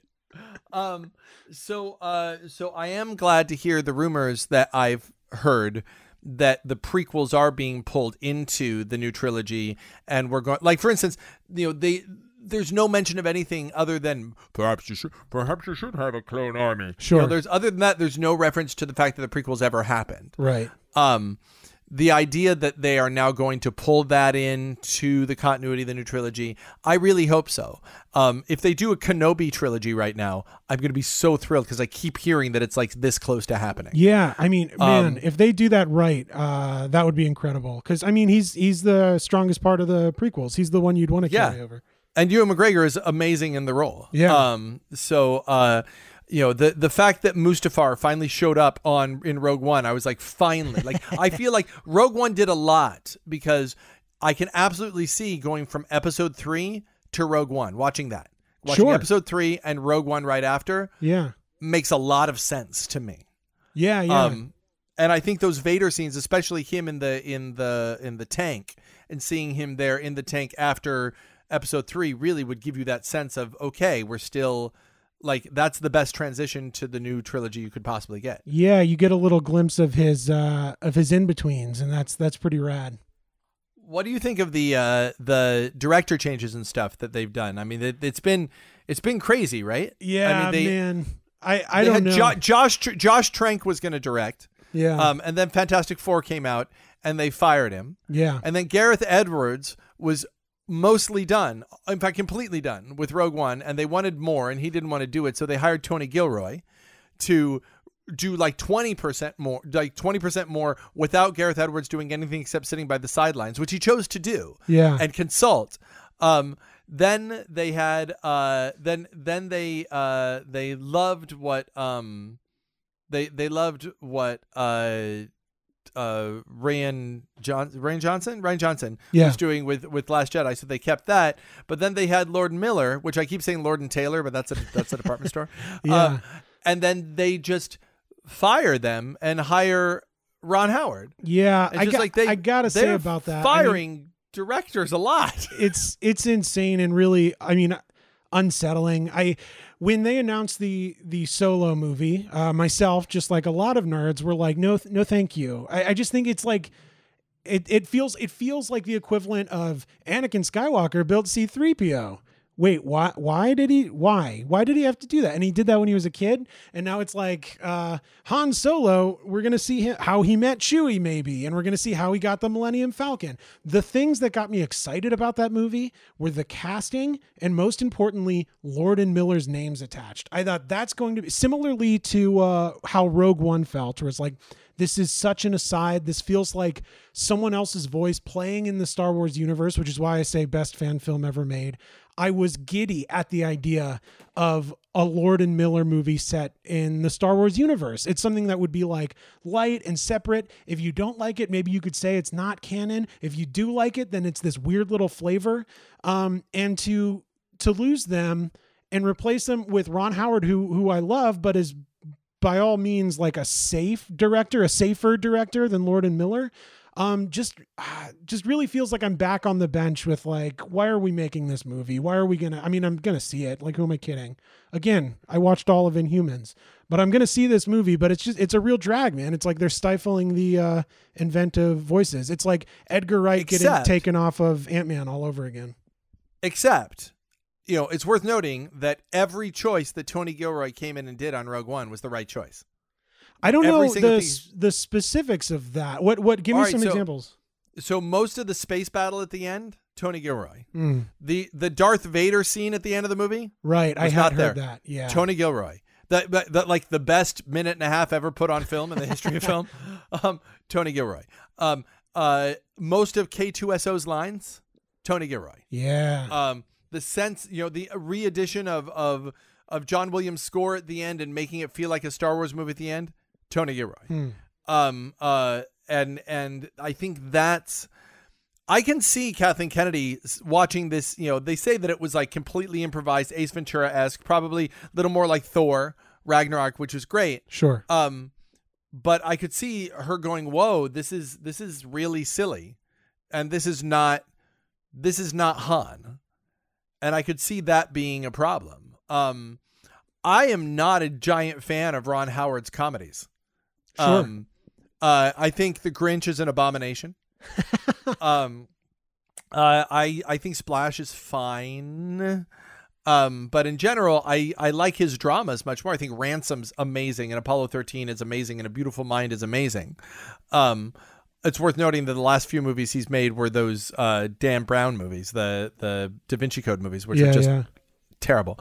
Um, so like I I the one thing that I think he has going for him because he's not just a safe director because you know because he makes safe stuff. Um, but he knows George Lucas. He's friends with George Lucas. He was the star of George Lucas's first movie, True. which yeah, is worth American which is worth noting. Yeah. He was he like like he was there as Star Wars was being conceived, and he's been there throughout. As you know, uh, his his uh, Imagine Entertainment's been been you know tied together with Lucasfilm tons. You know, that he and he and Lucas made Willow together. You know, like they like he knows Lucas, and so I feel like he might be the one to go. Okay, you know what? I'm going to take my superior than Lucas skills as a filmmaker to show what Lucas would want Han to be. I want this Han to clearly be the Han that we get later. I don't want this Han to be haha super I don't want this Han to be Star Lord and then be the Han at the at at Mos Eisley Cantina because like like Han is like not people go, "Oh, Star Lord's just like Han Solo." No, he's not. Sure. True. Not at all. Not at all. But I could see how people might feel that maybe he was a little bit like that. And if you really examine what Han was, Han was like, Han was never like that. Han was never silly. Um, and I think that that maybe what Lord Miller was doing, were, were doing, were was so irreverent. They enjoy being, they enjoy undercutting, right? Look how they undercut Batman. Look what they, they that's their, that's their, that's their thing. That's their joke, and they do it wonderfully. I think the Lego Movie is is is maybe one of the best animated films of the last like ten years. Um, which is the the fact that it wasn't nominated for an Academy Award was ridiculous. Insane. Yeah. Um, uh, but I I can absolutely see how the guardian of the flame, Kathleen Kennedy, would be like, "Look, I'm sorry, guys, but this is what you're turning in is absolutely, absolutely not what we're doing with Star Wars, and this is too big a gamble at this point." Yeah. Um, I mean, listen, dude, I, I hope that you're right. I think there's there's a big chance that you are. The big headline that makes me nervous is just how late in the game that replacement came. And if it ends up being like a hodgepodge of the two, I I I don't know, it makes me nervous, man. Yeah, but but it worked. I mean, Rogue One is is the example of where it worked, and maybe more and more, you know, they, do movies need to be directed by a single director? As a you and I have both directed a feature film, Yeah. you know, um, and I would be as a director crushed if someone else had taken the last Ninjas movie and finished it. Man, can you Um, imagine? Yeah, probably would have been better. I wouldn't say that, Justin. But I will say this: I think that there is a place in the world for script doctors, for instance. Sure, sure. um, to come in and take the nugget of an idea, a great idea, and go, okay, but I see where this is off track and what works and what doesn't. And I, I see where like a new set of eyes, a fresh set of eyes. It's never really been done. This idea of, of a new person, uh, like successfully at least. I guess the there was that one Exorcist movie that where the guy was replaced by Renny Harlin. Um, but like I think that in general, like it's it's just such a rarity. It's happened so much here and it's worked so far. I want to give them the benefit of the doubt until they you know screw it up, and then you know I just hope they don't because Star Wars is so dear to me. sure. Yeah. yeah. Um, uh, are you um, you know, we're we're not really going to get a chance to talk about Star Wars anymore. Uh, what do you uh, uh, what do you think about uh, Last Jedi coming up? This is going to be a time capsule, of course. This is uh, you know, someone five years from now going, "What do you mean? Didn't Yeah, you realize yeah. that Lu- Lucas revealed to be an android at the end? Weird, huh? Um, what uh, uh, do you think Luke goes dark?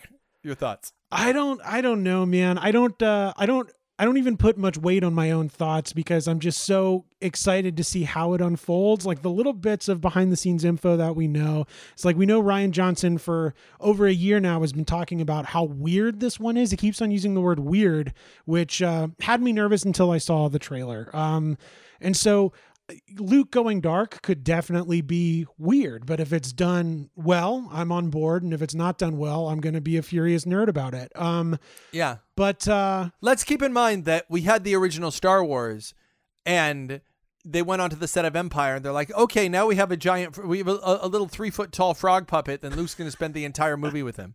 Have fun." Like Yeah, it's yeah. like you can you can see how how that one would be looked at like what? yeah, totally. Luke's gonna Luke's gonna do what? You're gonna separate them out, and Luke's gonna spend the entire time with a frog puppet, like sixty percent of the movie with a frog puppet. Really? Maybe maybe like 90% of Last Jedi is just a monologue from one of the porgs, and that's why it's weird. I would watch that too. without subtitles. Right. Just like the beginning of the Christmas special. Yeah. screaming, just screaming for ninety minutes. That's amazing. Everyone just immediately returns all their porg memorabilia. Um, uh, have now you've done uh, um, as a capstone to uh, uh, you had a Geeks Radio podcast that sort of fizzled out called uh called um, uh, Garrett and RJ go uh go to Hollywood. Hollywood. Uh, Yeah. um, uh, are you still podcasting at all? No, man, I've kind of I kind of I would love to get back into it. I've kind of uh other things have taken over. I've been really focusing on uh, on my writing in addition to my career writing. I'm still writing features. Uh, if I could just squeeze in a quick plug here, just launched Sure. uh, just launched this week specaweek.com. It's a blog I started. I'm writing a different t- TV spec script each week. Every Tuesday, I'm going to post. I've got three up there now. Uh, wrote one for the Twilight Zone. Wrote a spec for uh, the Dick Van Dyke Show, and Cheers just went up uh, today, this Tuesday. So uh, be sure to check that out. I'm doing that in between jobs right now to keep myself from uh, Do you take requests? losing my mind. Yeah, totally. Please. I want a script for Sledgehammer. I'm not even familiar with Sledgehammer. Look it up. All right. Well, I got a lot of Watch- research to do in a week. Watch, watch, watch a little, watch a little uh, Sledgehammer. Okay, so if you're not gonna do Sledgehammer, first of all, watch, watch a little Sledgehammer because it's it's hilariously ridiculous. You'll go All down that rabbit hole fast. um, uh, but if you're not gonna do uh, a Sledgehammer, then uh, do a Quantum Leap. Yeah, oh, dude, you're, I've thought about doing a quantum leap. I uh, I got to think of the idea, man. I loved quantum leap growing up. Because you can put it anywhere. You can like you can just decide like don't put it after. Don't don't write one they could do now, of Yeah. course, because you're doing Dick Van Dyke show. But like, uh, but like just what where should they go? It's got to be within Sam's lifetime. Yeah, that's So- been that's been kind of the fun challenge on all of these is I'm not doing a modern take. I'm just trying to write an earnest episode. Sometimes the seed of the idea comes from current events or, or something modern, but I really try to make them feel true to the uh, the show they belong to. So I man, I would love to do a quantum leap episode. That's a great I'm idea. excited. I yeah. So go. Everyone should go check that out. Um, and uh, what else can where else can they find you, sir? Yeah, well, like you where, can. where else uh, can they you find your stuff? Yeah, find me on Twitter. I'm at RJ underscore Haynes. That's H A Y N E S. Um, I've got another uh, independent feature that I wrote and I actually star in called uh, This Is My Year. Um, we should be having some news soon about when that's to come out. Um, yeah, and I've just been uh, staying busy. If you follow me on Twitter, you'll you'll see stuff going on every once in a while. Well, RJ, I've missed talking to you. Uh, I want to thank you, um, as I am thanking everybody, of course, to uh, for making pop off a thing. Um, you know, we had uh, we, we had. I'm, I'm looking how many episodes of pop up for.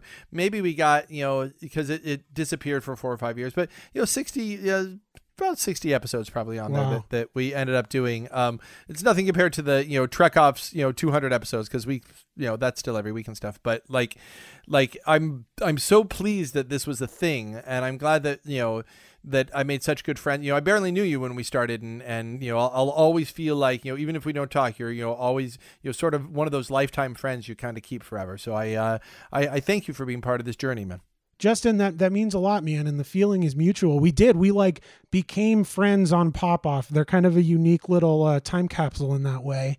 And Well, ho- man, hopefully I'm- people I'm- find it. Yeah, seriously, dig through. Um, I'm uh, I don't know. I'm just I'm super impressed that you still got the Trek Off thing going and you're kicking ass there. And I can't fucking wait to listen to this new podcast, man. I'm pumped. Cool. All right. Well, uh, uh, one for for the last time for you, uh, I'm going to let you tell everyone to pop off. So go for it, sir. Oh man. All right, let me prep real quick. Lion face, lemon face, lion face, lemon face. All right, everybody, pop off. All right, ladies and gentlemen, next is uh, the one, the only Trust in Phil, Phil Stamper, uh, who came on um, years ago to discuss with us uh, Doctor Who and uh, and wrestling. We're going to talk a little tiny bit about wrestling, but uh, but uh, then spun off into his own podcast that he had for a couple of years there, um, which is which is Podcast Two uh, with Phil Stamper um, uh, the uh, episode of which talking about uh, rumors of 12 um, is the uh, is one of uh, Geeks Radio's highest rated uh, episodes with thousands of downloads, including a few every month. Still, still, wow, sir. that's awesome. Um, so, uh, so as of this recording, it's been thousands of people have heard that episode of podcast two. So I welcome you back to the final pop off, sir. Hi. Thank you. Thank you for How are having you? me back. I am well. Like, You know, we're film we're recording in a very rainy DC area day, so on a normal day people can't drive. And now it's raining, Well, it's DC. People can't drive here anyway. right? Uh, um, so last time we spoke, if I'm looking back to how long it was ago, uh, a lot's happened with you uh, since Yes. then. Um, so I'd love to hear about all this. The last time we spoke, you were just coming off of ninjas versus vampires and broken legs, and and you were g- about uh, for people never listen to the other podcast, like they we had just talked about Doctor Who, and then you went on your merry way. So what have you been up to in the six years since you've been on Pop Off, sir? It's it's so weird to think that it has actually been that long because in six years we have launched Ninjas versus Monsters. Yes, um, Uh, which you played a which you played a substantial part in. I would say yeah. Uh, had the role of Hammer, which was awesome. Uh, it was a lot of fun. And if you haven't seen it, go check out the extended version on Amazon.com. Yes, and Um, if you look at the extended version at the end, uh, there's a certain fight scene with a certain hammer that didn't make it into the into the cut of the film that we have reinserted into the end uh, because it's worth seeing because it's really funny. But go on. I'm excited by that part. yeah, it's there. Watch to the end, sir. Here you are saying to everyone to watch the end, and you're like, oh, I haven't watched the end yet. Um, I didn't say I didn't watch it. I was like, that's what I'm excited for. um, lots of it's lots of extra features on there. Like like it's as long as the actual movie because time to put the I'll, I'll put it all out there since I'm never ever doing another ninjas movies. Um, Never, ever, ever.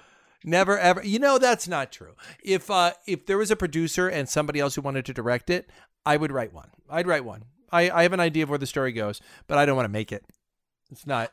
it, it's so weird to find people who randomly find it in in my circle sometimes and then we talk about it and have this breakdown and people who've actually who want more from that universe sometimes it it's it's interesting to hear from them I and you know what? I I have directors who do it, uh, but uh, give us money and we'll do it.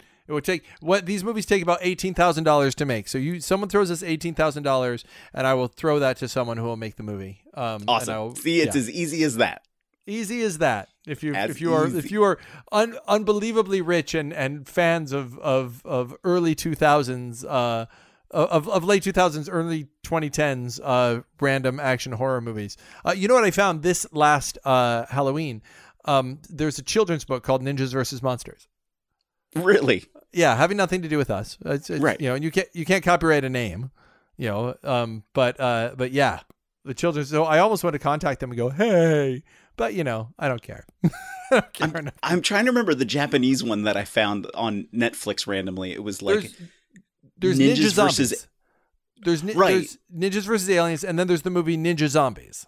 okay Um, and the guy i think i saw ninjas versus aliens i think that was the one i saw I've seen that, and then Ninja Zombies. Um, Ninja Zombies. I actually contacted uh that guy um and we chatted a little bit um the guy who made that and uh he was so nice and so pleasant about everything because i think like ours came out ninjas versus zombies and ninja zombies came out at the same time so of course he had heard of us so as kind of a joke uh leo napper's character is named noah after the director of ninja zombies oh i didn't know that um there you go and now you know things that you didn't know the first time around the um more you know the more you know. So, uh, so what have you been doing? So you made ninjas versus uh, ninjas versus monsters, and then there's been you were doing wrestling stuff before, but I've seen a lot more of you recently, and not so much in the ring as as out. Tell me what you've been doing, King of Wrestling, so uh that's president of wrestling President Uh, of Wrestling. Sorry, so some of what wrestling has is changed democratic. Of course, of course, it's completely electable.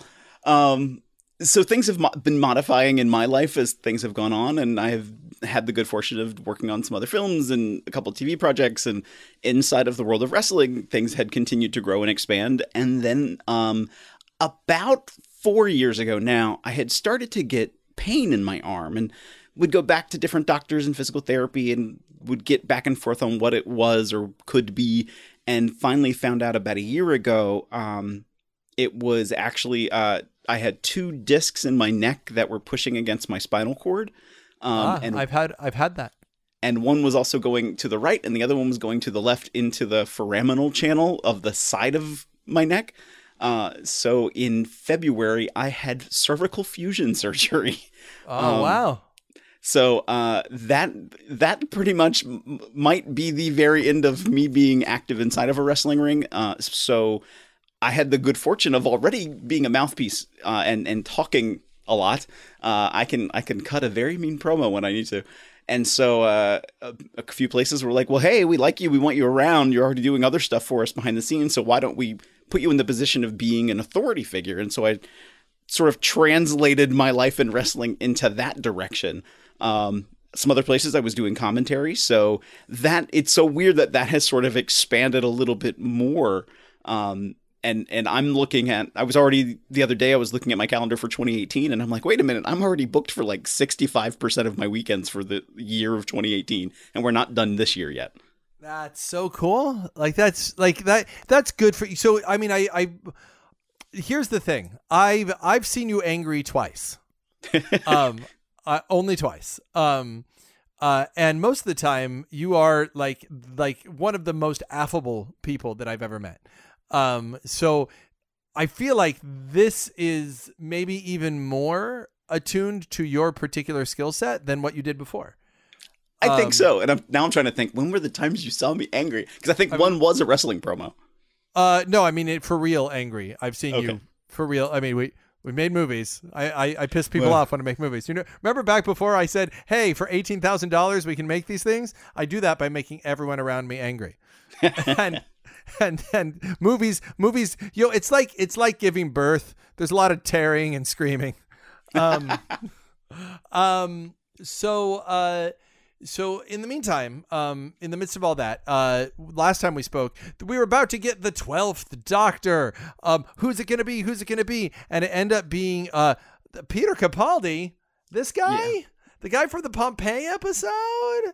This is never going to work. And we first saw the first one, and really, it's, I don't know if this is working. Um, I can tell you, I, it's even hard for me to imagine David Tennant anymore. Like, Peter Capaldi seems to be, like, that's the doctor. Right. Um, and it seems to be more in line with the doctor as you always described. In many ways, yes. And I, I like Peter Capaldi. I think he had a rough start, and I don't know where where that goes. I, I always sometimes look at the showrunner and I just put my hand in the air and shake my fist and go Moffat, uh, because it's sort of I, I think they didn't know what to do with him. There was sort of that. Well, he he changed and it's a different doctor, but some of the scripts were left over from other doctors, and so I think even as an actor, he was trying to figure out, okay, how am I the doctor? How am I this guy that other all these other people have played? And I think it took a, a good season for him to sort of flush it out. Well, Uh, and, and look, that the sunglasses were really stupid. Yeah. Really, really terribly stupid. But the electric guitar- electric guitar was really great. Yeah. And that's The him fact- playing the guitar. He really plays the guitar. Does he really? Yeah. He was in a rock band with Craig Ferguson. What? Yes. That's how I've heard they, Craig they Fer- knew each other. talk about his rock band before. Yeah. They, they were in that band together. I because I've listened to Craig Ferguson's comedy special and and he talks about his rock band. That's amazing. Really? Yes. So before Oh. Craig before Craig Ferguson went off the air and he had the TARDIS on the desk, like there was a whole like Peter Capaldi like tribute because he they were that close. Oh wow! I thought that's really. Oh, that makes me like him even more. Um, you know when he won me over, there was uh this, and I forget the episode, but there was uh there was yeah, and I liked him up to this point. I was a fan of the show, and I and you know I I I watched it. And you know when you and I first recorded, I don't even think I had watched the show yet. I don't think I had watched Peter Capaldi or, or I'm sorry, um, uh, Christopher Eccleston yet when we first started talking about Doctor Who. So now that I've seen everything from Eccleston forward and all of Torchwood, um, uh, I can say when when Capaldi won me over, there was an episode where essentially uh, Clara had been um, possessed and she was going to push a button and someone else was going to push a button, or maybe it wasn't Clara, it was one of the twin people. Um, But uh, they were going to push a button, and then he gives this speech in that episode um, that is basically be, basically about the nature of war. And not only did the episode win me over, but him as an actor and as the doctor won me over so much. Like it just like like I've I pulled up that speech and shown that to people not as like a hey you should watch Doctor Who, but like hey how does this speech influence the way you think about the world? Right. Um, and that's when he won me. Okay. I'm trying to think when when it was I was like he's I mean right away of course he's the doctor there's nothing really you could do but I'm trying to think of that moment because I I latched onto him early on even though I saw some moments where I thought either he was challenged or maybe the writing was challenged or something was going on that you know we will never know but I I, latched onto him really early and I, I mean I will be the first person to say Matt Smith was not my favorite doctor um, what's interesting now is when I go back and see his episodes, I appreciate him more than I did then. Um, and of course, we were just coming off David Tennant, and David Tennant was my favorite Doctor probably of all time. And I was a fan of the old show too. So between him and and I mean, I I like Peter Capaldi. David Tennant's still my Doctor, but Peter Capaldi's a pretty damn good Doctor. Well, I mean, I guess the thing, David Tennant is is the new Who, but I feel like Peter Capaldi, like had there never been David Tennant, Christopher Eccleston, the the young hot action doctor, I feel like Peter Peter Capaldi would have absolutely fit into the mold of all the doctors that came before. Oh, I I 100% agree. And he I mean, he himself was also a fan of Doctor Who, and I think that helps too because then you sort of have in your mind already, you have an awareness of the show, you have an awareness of how you would fit into inside of that universe. Um I don't know if you knew this when he was first announced uh, on the BBC, and they did like this big reveal special. They also pulled up an art or a letter that ch- I think it was twelve year old Peter Capaldi had written Doctor Who magazine at the time. What? Yeah, Um, I you see, and now I'm even more sad that he's leaving. yeah. Um, now I'm even more bummed. Uh, Um, but uh, in the meantime, um, I don't know if at the time we had talked about Torchwood, but I want to tell you that I, you and I have talked offline about the fact that I watched Torchwood. Hmm. Um, and uh, and yeah, um, does that take a precipitous fall? Um, Yeah. yeah, it's uh, the, it's it's good. Then it's really good. Then it's um, then it's the uh, the one where uh, They come to like America. real- what? oh, go ahead. what's- Go ahead. I'm sorry. The one, no, no, the one before America, the one where it gets really dark. Where Yeah. every- yeah. And Children of the- Earth. Yeah, Children of Earth. And the end of that one, spoiler alert for Torchwood, um, they make Jack murder his own grandchild for kind of no reason and then leave us with him weeping. And I kind of was done. I was so mad at. Torchwood because I felt like it wasn't emotionally re- resonant, it was emotionally manipulative. It was just like, here, we're going to do something awful. Here, just we're going to Yeah. be the worst. And That's that's really what it felt like. It felt like they they did it to be the worst for the sake of being the worst. And I Um, found myself asking, I, I found myself asking, why am I watching this?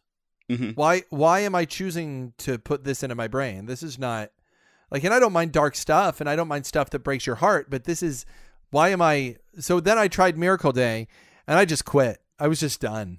I was Yeah. like, it was, it was really like remarkably bad. Um. So, uh, stop Torchwood after season two because that's what you should do. Um. So uh, tell us uh, at this point again. This is going to be a time capsule. It's the final episode of Pop Off, so Mm-hmm, people will find it in years to come. We're recording this November of 2017, and uh, they're about to have a Christmas special with Peter Capaldi wrapping it up uh, with um, what's his name from uh, Harry Potter and Game and Game of Thrones playing uh, playing the first Doctor. Correct.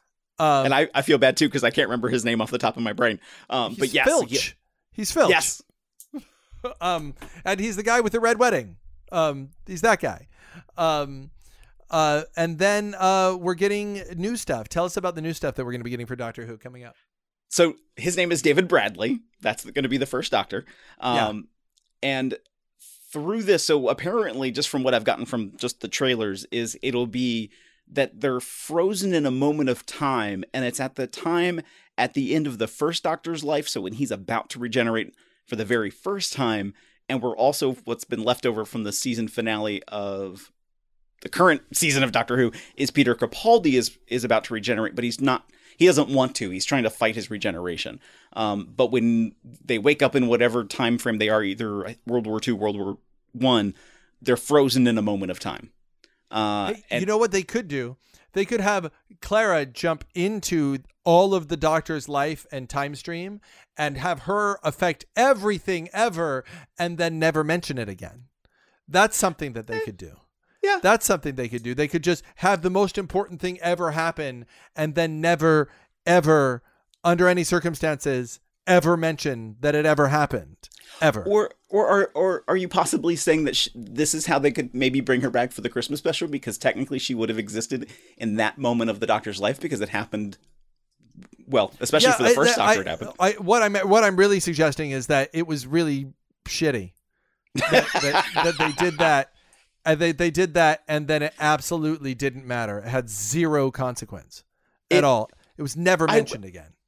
All the, like what I felt happened was they were in such this this mode of we have to get ready for the 50th anniversary, and my mic gain keeps increasing exponentially no matter what I do to it. It's all right. Um, No worries. We'll be fine. So they, I feel like they kept going. Okay, we're getting ready for the 50th. We have to do all these things to prepare for the 50th. And when they realized they weren't going to get Christopher Eccleston, that they had to fit in who ended up replacing basically him and what he his character was with John Hurt. Hey, not a bad actor choice. Um, who played this this doctor that you had never seen or knew of before between the last time you saw the doctor on television before Christopher Eccleston and Christopher Eccleston. Um, You know what they could do? They they could bring back the actress that you desperately wanted to see with David Tennant again and have her play someone completely different. That would be a good idea. or the same actress that you wanted to see with David Tennant, and really she ended up with Matt Smith, and then Peter Capaldi's who she spent her last night with.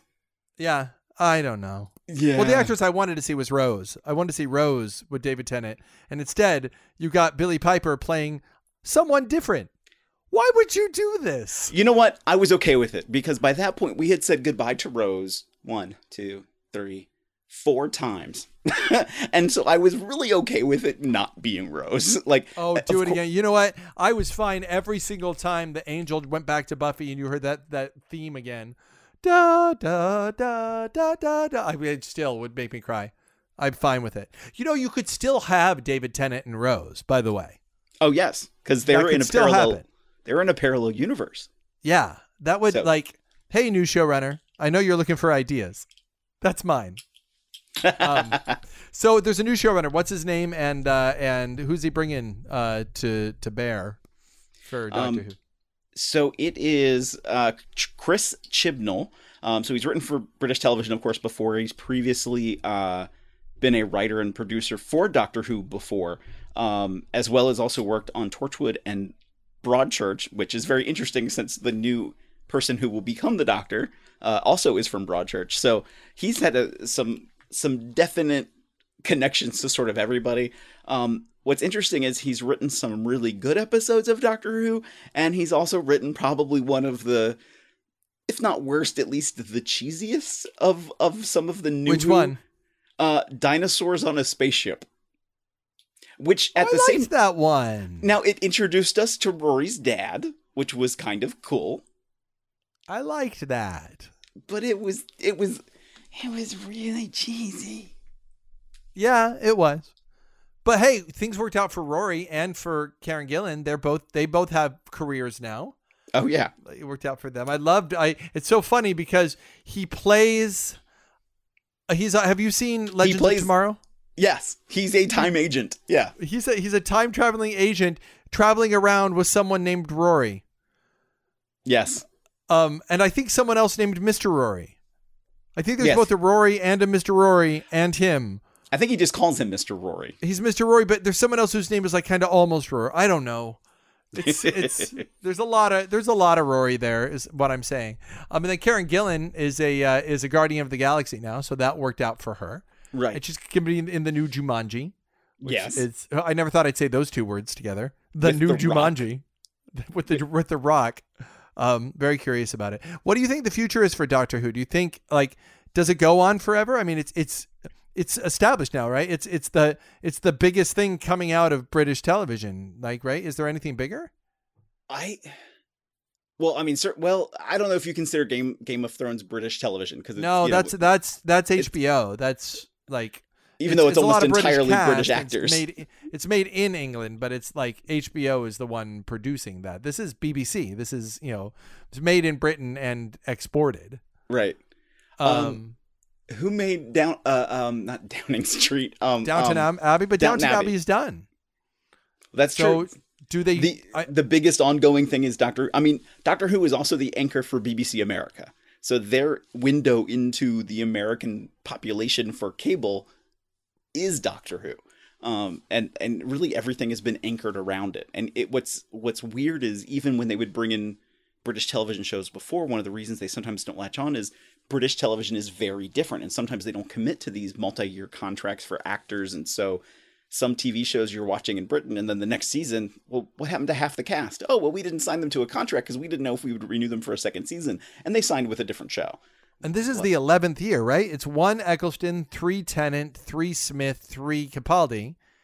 So that would be ten. This would be the eleventh year of of this new Doctor Who. That's I mean that's a that's a huge. That's like longer Well, than Friends. So it's in the it's going into its eleventh season, but it's over a time period of thirteen years. Um, All right. So they've they've stretched it, and that's one of the things I think that has helped them. Even though fans get very up, you know, up in arms, like, wait a minute, why do we have to wait so long? Because if you were thrown it so often, I think people would get more burned out by it. Um, like right now, even though the Christmas episode's about to come, um, it's been by the time that airs, it would have been what five months since the last time you saw the doctor, and then when they film that episode, it they do, they have not yet released when they're going to start the next season. So it could be summer, it could be next fall. Um, it do- it's definitely not going to be spring, or at least not early spring. So it's going to be some time before we see the doctor after the Christmas special.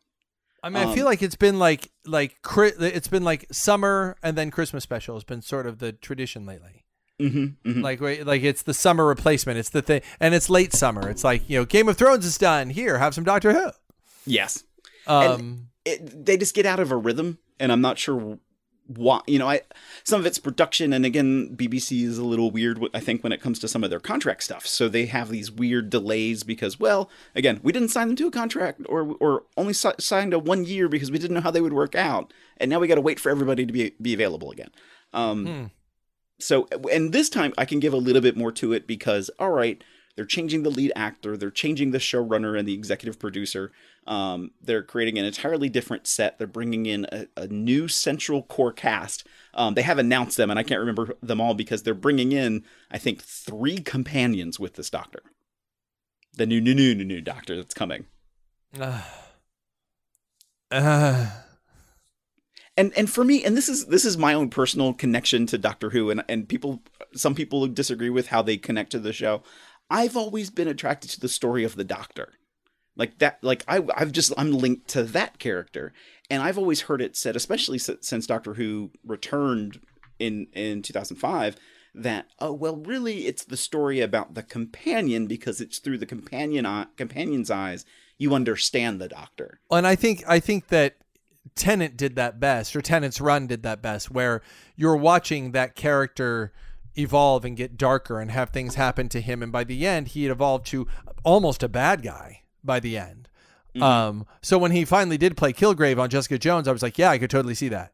Yeah. because the Doctor was going that way before he was kind of redeemed. So, like it, Matt Smith, on the other hand, like I felt, I didn't feel the same level of change for him and I certainly didn't feel much of a change for like like I feel like there was only like like the gradual change. Like the way Picard on next gen got a little softer I feel like the same thing happens to Capaldi. He gets a little softer. Oh completely. but, but other than that he's kind of the same doctor. Like it's it's you he is not I don't get the sense that he's been through a lot.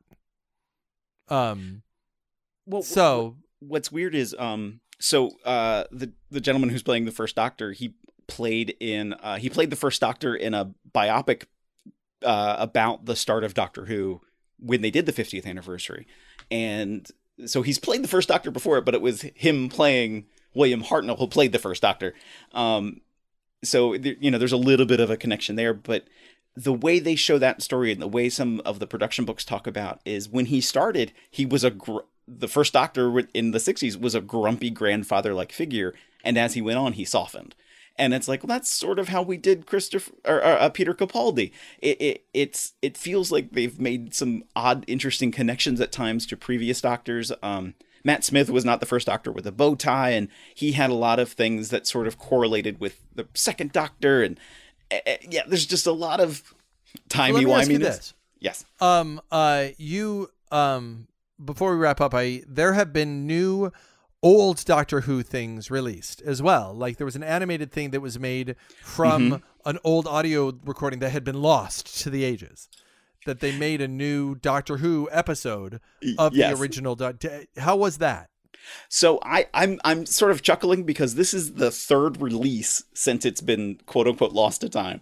Um, so uh, there was an episode in I can't remember if it was late seventies, early eighties with Tom Baker and the Lalla Ward who played the second Romana, and there was a there was a big strike in England, and, and it wasn't just like a writer strike; it was multiple strikes across all sorts of different labor forces inside of England. And so they did they started recording this episode and basically they stopped because everybody was on strike. And when they came back, BBC said, "You know what? There's a there is a penalty for going on strike. We're not finishing this episode." And they went on to the next episode. So they had filmed almost all of it. Um, but there was little chunks left to do. So in uh, about 15 years ago, or uh, maybe maybe almost 20 years ago, they released what's called Shada um, onto VHS, and they used the footage that they had, and then used Tom Baker, who was the fourth Doctor, using some like voiceover narration um, to explain what happened in the story. Huh. And when you watch it, it was like, wow, this was really almost done. Like if they had really filmed three more scenes, it it felt like this would have been a completed episode.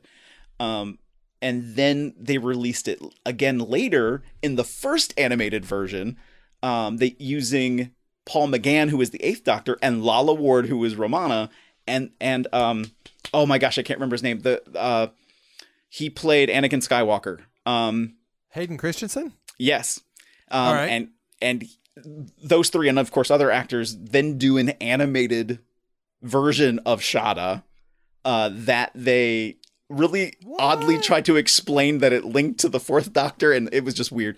Um, so they've already previously released it as a new recorded episode, and now they're going back using animation to use Tom Baker and Lalla Ward to complete the series of it with them, but in animated That's form. crazy. Yeah. Wow. Um, And I, I mean, I, we've seen this. We haven't seen it in this this way with Star Trek, but Star Trek is a cash cow for for for Paramount. And so, in that same regard, Doctor Who is that for BBC. If they can find a way to milk the fans of money, that's what they're gonna do.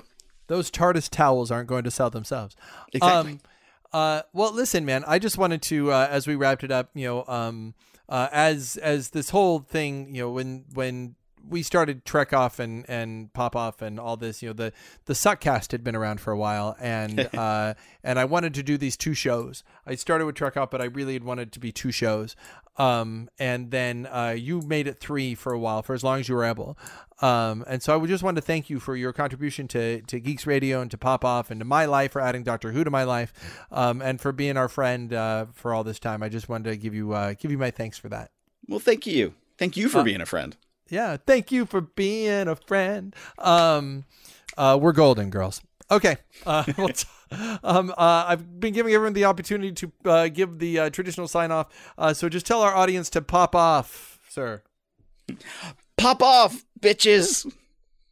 So our next guest was only really able to call in uh, due to recording circumstances and scheduling stuff. So uh, you're going to hear uh, what's going to sound a little more like a phone conversation for this next interview, and then we're going to go back to our normal format. But uh, I think you're going to enjoy this guy. Go.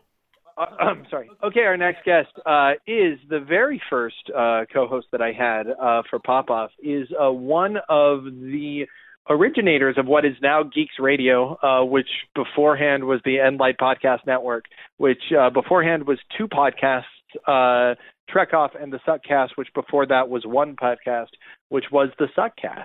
So in a way, um, not only uh, was the gentleman we're about to speak to uh, the originator um, of the Pop Off podcast, uh, on which we're now on the final episode, but uh, was also one of the originators of all of this. If you've enjoyed Trek Off and this, and you know Phil Stamper's old podcast, and and you know RJ's old podcast, all of it uh, kind of started with. Um, with uh, our good friend Will Stennebeck and this gentleman here. Um, ladies and gentlemen, it's uh, Mr. Dan Guy. Hey, man.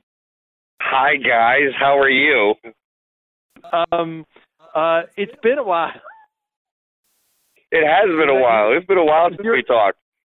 It, you were in the first podcast, and now it's in the last podcast. I don't think you were in any of the ones in between.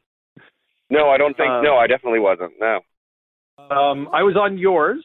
Uh, yeah, I was on yours once. Uh, on Yes. the one you did after. Um, uh, lead us through your story, man. Um, pretend that people have not gone all the way back to the very, very first episode of uh, Pop Off, which was, you know, seven years ago. Um, Was it seven and years ago? It was seven years ago, I think. Oh, Um, lead us lead us through uh, where uh, how you got into podcasting. Uh, you know the the originate like where the Suckcast started, and then kind of what happened since then, and what you've been up to. wow. Okay. Well, uh, the Suckcast started uh, basically as kind of like a publicity thing for the movies that you wonderfully created. Uh, Ninja we wonderfully Zombies. created. Yeah, we. Well, We. you did it. I was just involved in it.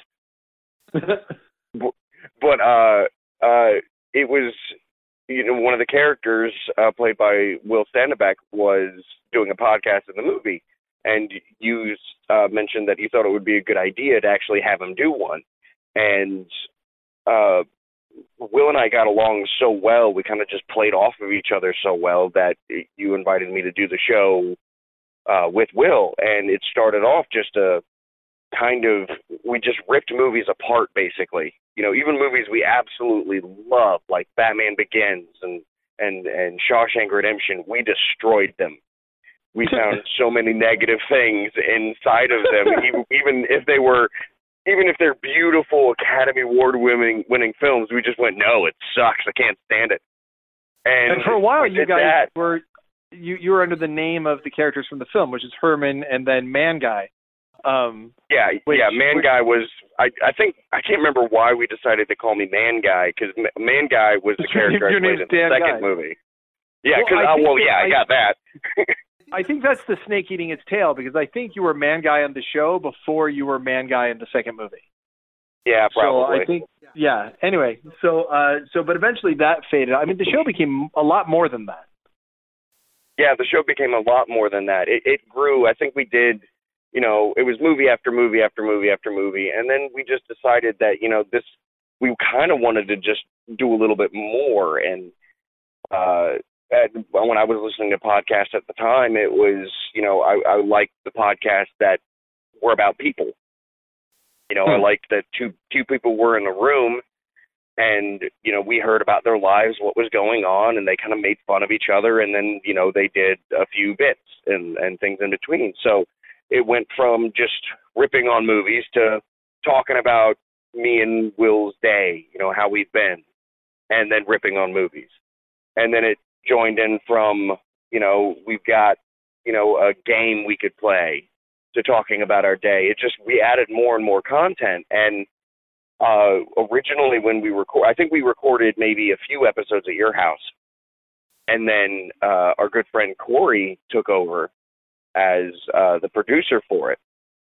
And he had so many snide little comments that he would make under his breath that we just thought was absolutely perfect and hilarious so we added we were like dude you need to be on mic with us because you're just you just add so many things to it so we brought him on mic and it was then it was then will me and corey. And uh will started to have uh you know his his priorities didn't weren't necessarily lining up. So after uh you know the the podcast from went from 30 minutes to an hour To sometimes And- two hours. To sometimes two and a Yeah, half some- hours. sometimes two and a half. We we you, you talk to us many times. You're like, guys, you got to keep it low. We don't have that much bandwidth. You need to keep it. So we tried to keep it to a certain limit. And but when you get all three of us in a room, it's kind of hard to shut us up. So we just kept going. And the uh, eventually Will ended up leaving, and then it was just me and Corey for the longest time. We still and it's worth noting, like thing. Will, Will was like kind of a child when the show started, and given that he was right in that Yes. age of like you know like nineteen twenty, you know now it's been so many years since then. Will is now you know in his thirties, so yeah, you know Will's like in his thirties. He's married, as far as I know. He's got a kid. yeah, you know, so like he's like doing it- he's it- doing really well. that is that is the the most transitionary time whereas we were all a little bit older with Corey being the oldest and me the next one so like it's it's we we were kind of in the next phase and not change so it's it's it's reasonable that he might have things that come up in his life at that time Oh, oh yeah, absolutely. Yeah, no, it, we we were nowhere near faulting him. It was just, you know, the the show, while a priority for Corey and I, it stopped being a main priority for him, and that's totally understandable. You know, life happens, and so it became me and Corey. And then after a little while, we just kind of, I, I think it was the same thing. Life just got in all of our way, and the the the, the show stopped. Um, so we didn't, didn't make any more recordings. I think we tried to get together to do another one at some point, but you know, it just it just faded away. Um, which was sad. I was really sad about it because I was dedicating myself to it. I loved doing it. I wanted to get a massive following. We just weren't reaching any many of our goals, and we didn't know how to complete those goals, to be honest.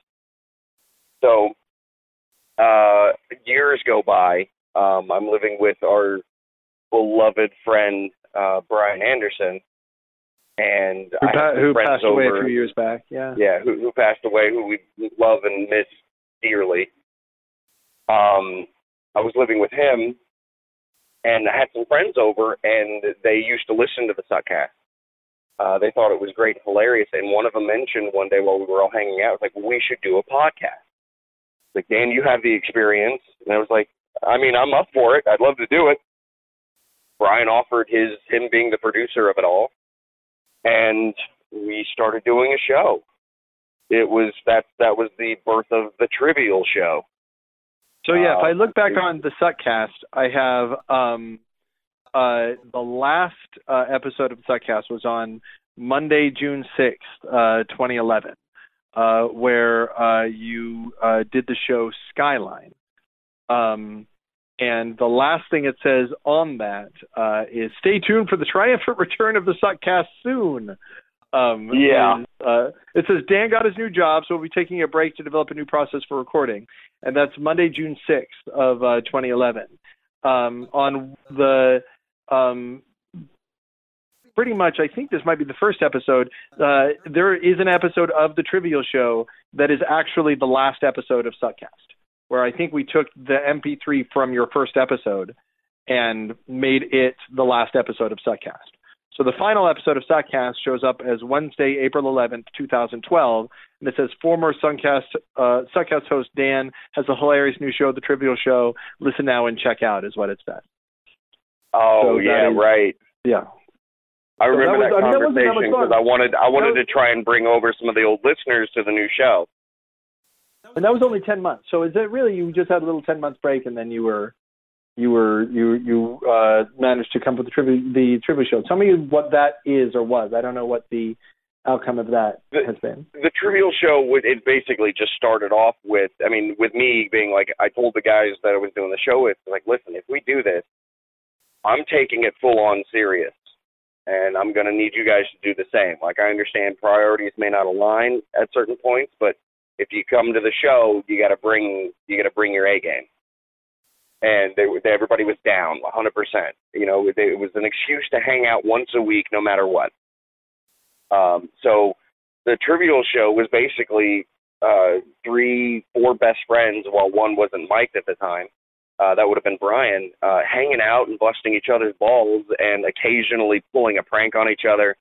Um, you know, uh, doing quizzes, just talking about each other's day and making fun of it, just busting each other's balls. Like that, that's what everybody loves their friendships for. You know, you love sitting there and talking and just BSing nonstop and talking about nothing. And we did that a lot. We would do movie reviews. Um, I think we started doing a thing called Trivial on Tap, which at the beginning of every show we drank throughout the entire show, and we had uh, we tried a I tried a new beer, tried to do something. Um, you know, we'd rate it and say whether we would buy it, have it again, or if it was absolutely disgusting. You know, um, and it that even that morphed a few different well yeah a couple of different times um some of our uh one of our characters uh one of the uh, hosts on the show um he his life was starting to change and his priorities were were different he he was he's a, a an official i won't say what he does but he's an official and he wasn't getting to spend as much time as he wanted to with his wife so Okay. he would start enough. coming in, you know, more sporadically. And then eventually he kind of just dropped off because he had other goals in his life he wanted to achieve. Uh, at the same time, um, we moved the show. Uh, Brian uh, became no longer really interested in doing it all that much. So I brought in a friend of mine, uh, Keith, who was uh, the front man for uh, my brother's band, uh, the Dreamscapes Project, and he has a bunch of recording equipment and offered to do the show with us, you know, as as a producer. And so there, at that point, it was me and Bananas, um, and at that point, after a few, you know, a couple episodes, his life started to take another direction. His priorities started to change, and then it became me and Keith for a while, a very long time. And Keith and I got along really well. We both had the uh, improv mentality of just going yes and. And with Keith, it became slightly more political, but not to the point where it's just droning on. We would mention something that happened in the news politically, make fun of it, or satirically agree with it, and then move on. And we still we would still do movie reviews and and all of that. And um, it became it, it, from there. It was that was part probably one of my favorite iterations of the show. um, after that, uh, again, now my life started to have some changes. Um, I was getting ready to uh, leave a job, and things were becoming stressful. Uh, I wasn't able to focus on the show as much as I needed to, or wanted to, really. And I ended up having to uh, to leave the job and not having any another job to go to.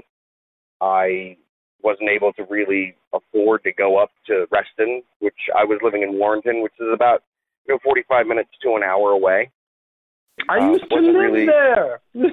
I know you did.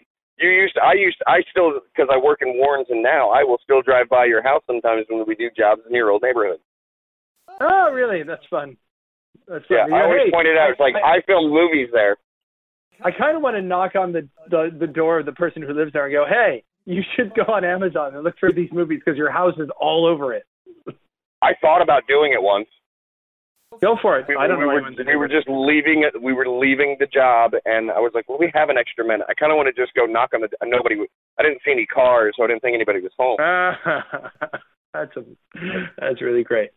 Um, But yeah, so, so, so the show ended, and you know when things started to pick back up for me, you know, distance and time restraints and all that wonderful jazz, you know, life um, was kind of impeding it, and I was we weren't able to ever really start it back up. did you ever do a like a final episode where you go, "This is you know we're taking a break" or anything? Did you ever get a chance to like kind of say goodbye? Never really did. You know, we kind of just it, it became a uh, uh, one episode we did, and it was like, all right, we have to push it off because I was having severe back issues, and I can't I can't really move. Uh, you know, and and I can't really focus on the the, the show. My job is is kind of kicking my butt right now, and it's just one thing after another. Out, you know, it used to be a weekly show, and then it became it was going to be a biweekly, and then it became you know once a month every three weeks, and then it just never happened. I feel like um, you know Arthur gave me a wonderful gift uh, in that we um, uh, pop off. Uh, the last one was back in 2012, and Arthur and I had just finished reviewing. Uh, we did like three episodes straight on Buffy the Vampire Slayer, and we went, we said, and next we're going to do Angel, and then we never did. Um, uh-huh. and and about six or seven months ago, I called Arthur, and now that you can you know do podcasts remotely in a way that you couldn't before, um, uh, I was like, hey, do you want to do Angel? So we did Angel, and then we did uh, we we did Firefly, and then we we like did Cabin in the Woods, and we did we did like like 15 new episodes, um, and now finally we have this. So the, it's been a wonderful gift uh, from Arthur that I that I have been able to bring the show that like that this episode that we're recording right now that this gets to exist where we say you know goodbye um, and that Right. it's out there. Um, uh, do you have hopes to do it again? Do you have like do you have a, a, a plan or now? I mean, because it's so it's you know anyone out there thinking of doing a podcast, it's not it's unlike what it used to be before. I mean, it's like the way that Arthur and I do it, and the way that we do Trek Off is um, is we're never in the same room. We're never in the same. I mean, Arthur is in Florida, and I'm and I'm here in Washington D.C. and and you know we record the way we're doing now, but then we also record our own like files, and then he sends me the thing over the e- email. It takes me like 20 minutes to put them together and then send them out. So now that that's you know doable, now you can do it on your iPhone. Like, is that is that something that you like see yourself doing from a more since it's not as much of a time commitment as it maybe used to be to do one? Oh, absolutely. Like even the past couple, I mean, really, uh, the, the last six months, I've been aching to to do a show. You know, I, I mean, the, if any of your uh, any of the listeners follow me on Facebook, I will occasionally do a live Facebook thing where you know I might be a tad drunk, but I answer random questions that are just anybody has a question. It's kind of like ask me anything, but it's really ask me anything. But I may not be telling Yeah. you the truth. I may not have the exact answer, but I'm going to answer the question for you. Yeah, You know, you're just have a relationship kind of with, an- the, with the watcher. Yeah, yeah. I'm I'm basically uh, I have a relationship with the watcher, and just it's it's kind of a an, an improv exercise. I get to keep my mind kind of sharp, you know, because if somebody asks me a question about science that I don't know. I'm just going to make up an answer. Sure, yeah. No, and here- uh, here- whatever happens happens and that's my answer and you know i will give a lot of uh personal answers that are true and real um you know at the same time i i, I really enjoy doing that. And i my only thinking of it is is i had so much fun doing a podcast with someone else that i got along with you know somebody to bounce off of. And it's it's a lot of fun. And I yeah, sure, I have some people that I have in mind that I could do a show with, but at the same time, I I prefer to be in a room. You know, I I think I might just need to suck it up a little bit. For a little but for a few episodes, I think we only did two really. Um we did two episodes called um uh oh shoot, what's the podcast name? Um, that's not good. That's not good at all. Um, it's uh, into the paranormal. Uh, in between times, I joined a uh, paranormal investigation group uh, and have been on a few hunts. And the guy who runs the group has really wanted to do a podcast on the paranormal. And since I'm, you know, decently versed, I at least know what he's talking about. And he's extremely versed. You know, this is some a, a massive uh, lifestyle for him. He loves it and knows a lot about it. I get to kind of play the the dumb guy, and he gets to explain everything to me. But it's really interesting, you know. I, we we had a few episodes, but again, um, financial issues came across that, and he had uh, life got in the way, and it it I just keep, kind I keep, hear, I keep went hearing away. this story. You know, I Yeah, yeah. I- life life always gets in the way for everybody else, and then the one time it got in the way for me, and now I want to try and start back up. I think that you know when people say you know you know I mean the, even the Trek Off movie it's been two years since then and Monsters you know we really finished it six years ago, um, which is crazy to think of right. And by the way, Yeah, any Trek yeah. Off listeners listening, uh, Dan Guy is uh, in the Trek Off movie is the one who goes I want to make a sandcastle, which is one of my favorite moments ever in any movie.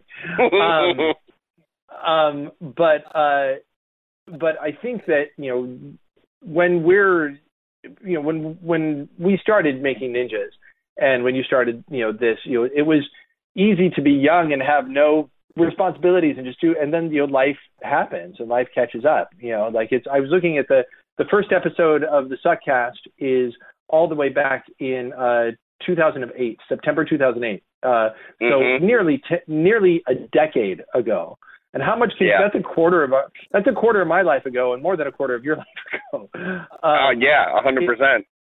it's uh it's it's crazy um how that happens um i uh i would encourage you dan that uh that you are one of the the cleverest um funniest guys i've ever met in my entire life and you're always welcome to be any part of anything that i'm ever doing um Aw, but I uh, love you. but but I would also encourage anybody out there listening, like like you know, if you can right now, we're doing this right now with both of us on our phones. That's why it doesn't sound that great. But if this is all you can do, then do this. Get it get get it out there and get you know people will listen. Um, you know, you guys listening right now, you're listening, and and as time goes on, there are Suckcasts that have been listened to by the thousands at this point.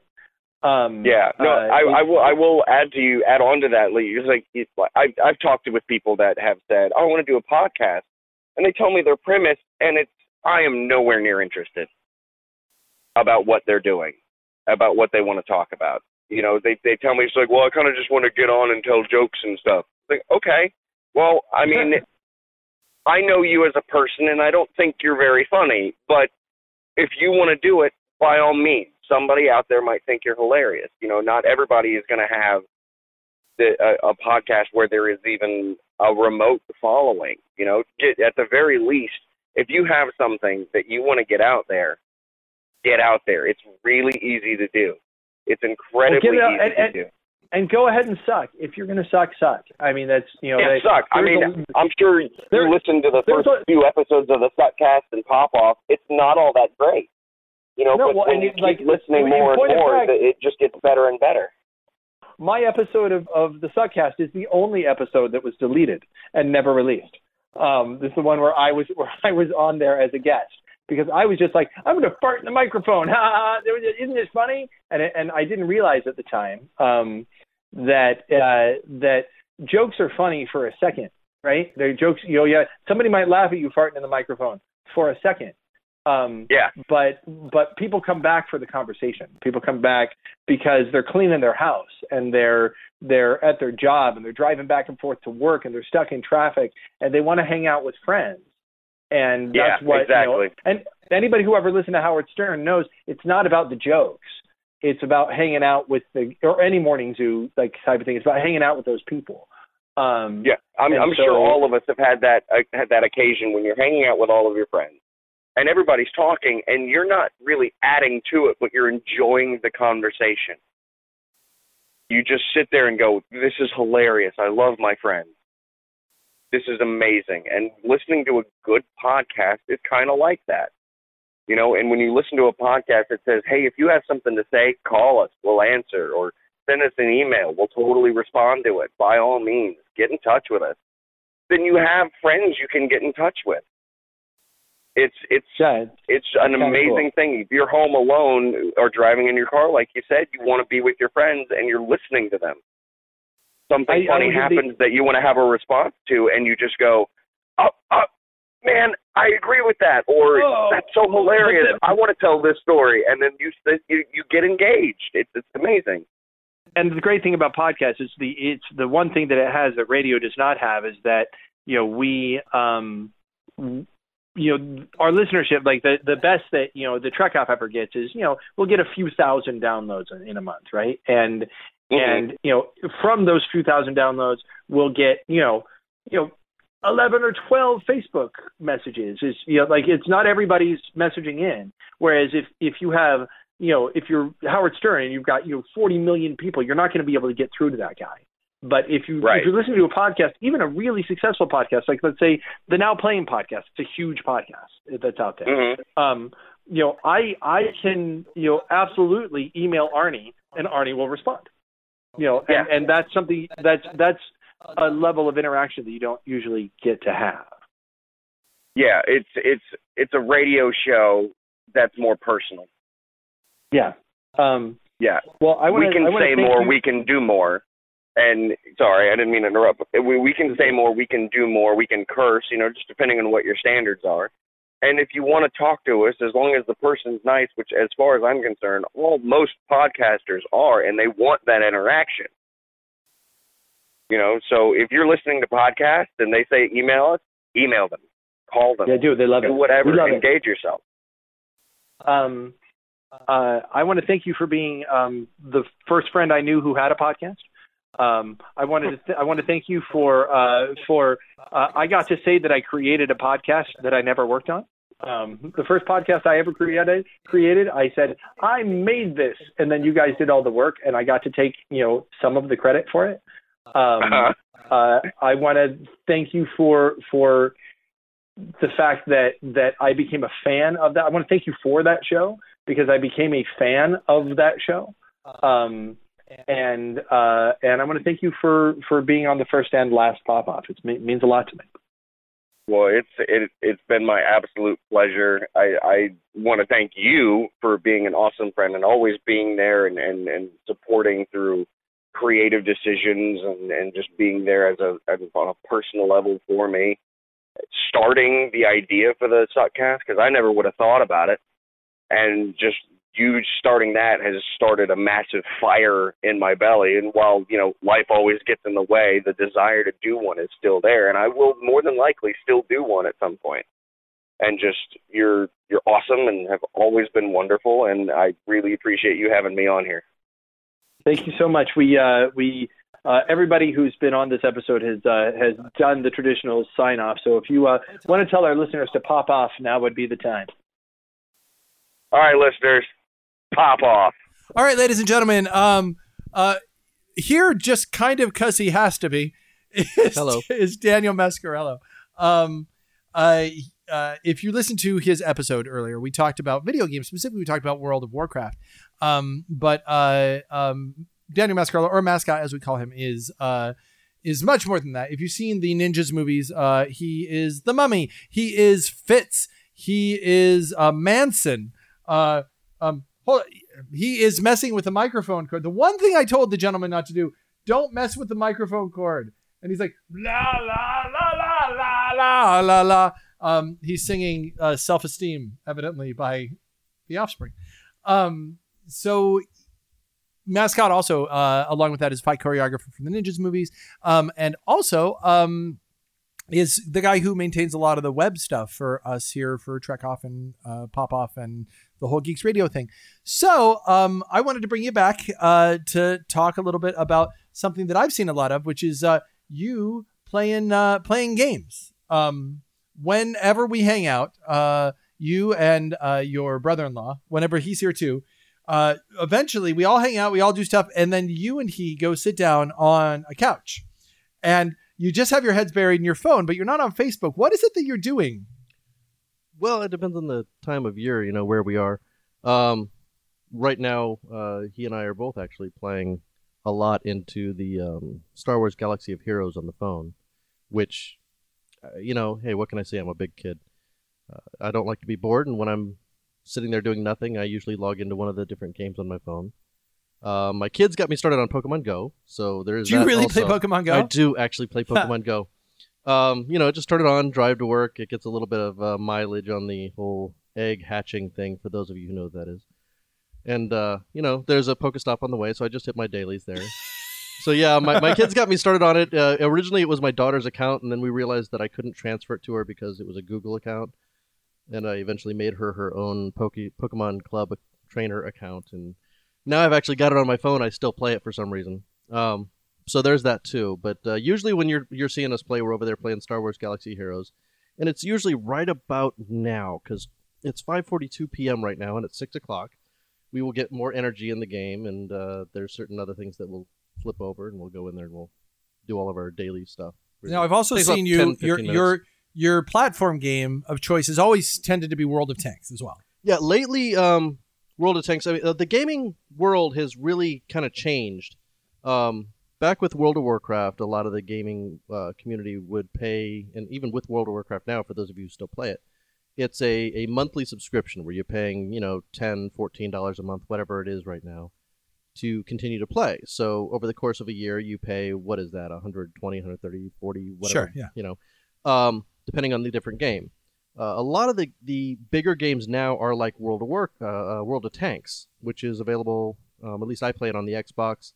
Um, I know a lot of people can play it on, on PC. There's different games there as well, but it's a, a they're games that don't require payment to play. They're free to play, but if you choose to, you can spend money and you can buy special tanks. In this case, World of Tanks Sure. um, you know, different upgrades. And in some games, um, those upgrades uh, really make a difference in the. Just actual looking at you, Star Wars Battlefront 2. Anyway, go on.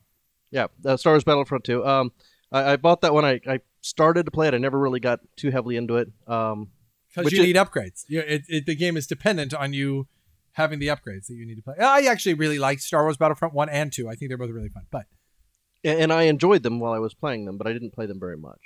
Um, and again, you know, as as far as the the pay to play thing goes, one of the the th- things I like about World of Tanks, um, in particular, is you can buy tanks, but it doesn't really set you apart in that owning that tank is not going to make you win the match. Uh, I can't tell you how many times I've destroyed people that obviously didn't know how to play the game that spent 50, 60 bucks and bought this amazing tank that they just don't know how to use. Um, so there is that too. And, you know, I sound like a total dork right now. Yeah, I know. That's why I wanted to have you on. Wow. Um, this is something you know in my in the nerd realm. Um, the Uh, two is the, that where I'm at? in the two things that I don't really understand, or not understand, but I don't, I, I'm not versed in, is uh, video games and anime. Those are my two things that I just don't, I don't know almost anything about. Um, I like video games. Um, I'm stuck in the 90s. My son and I just uh, yesterday finished uh, the SNES, the SNES version of Super Metroid.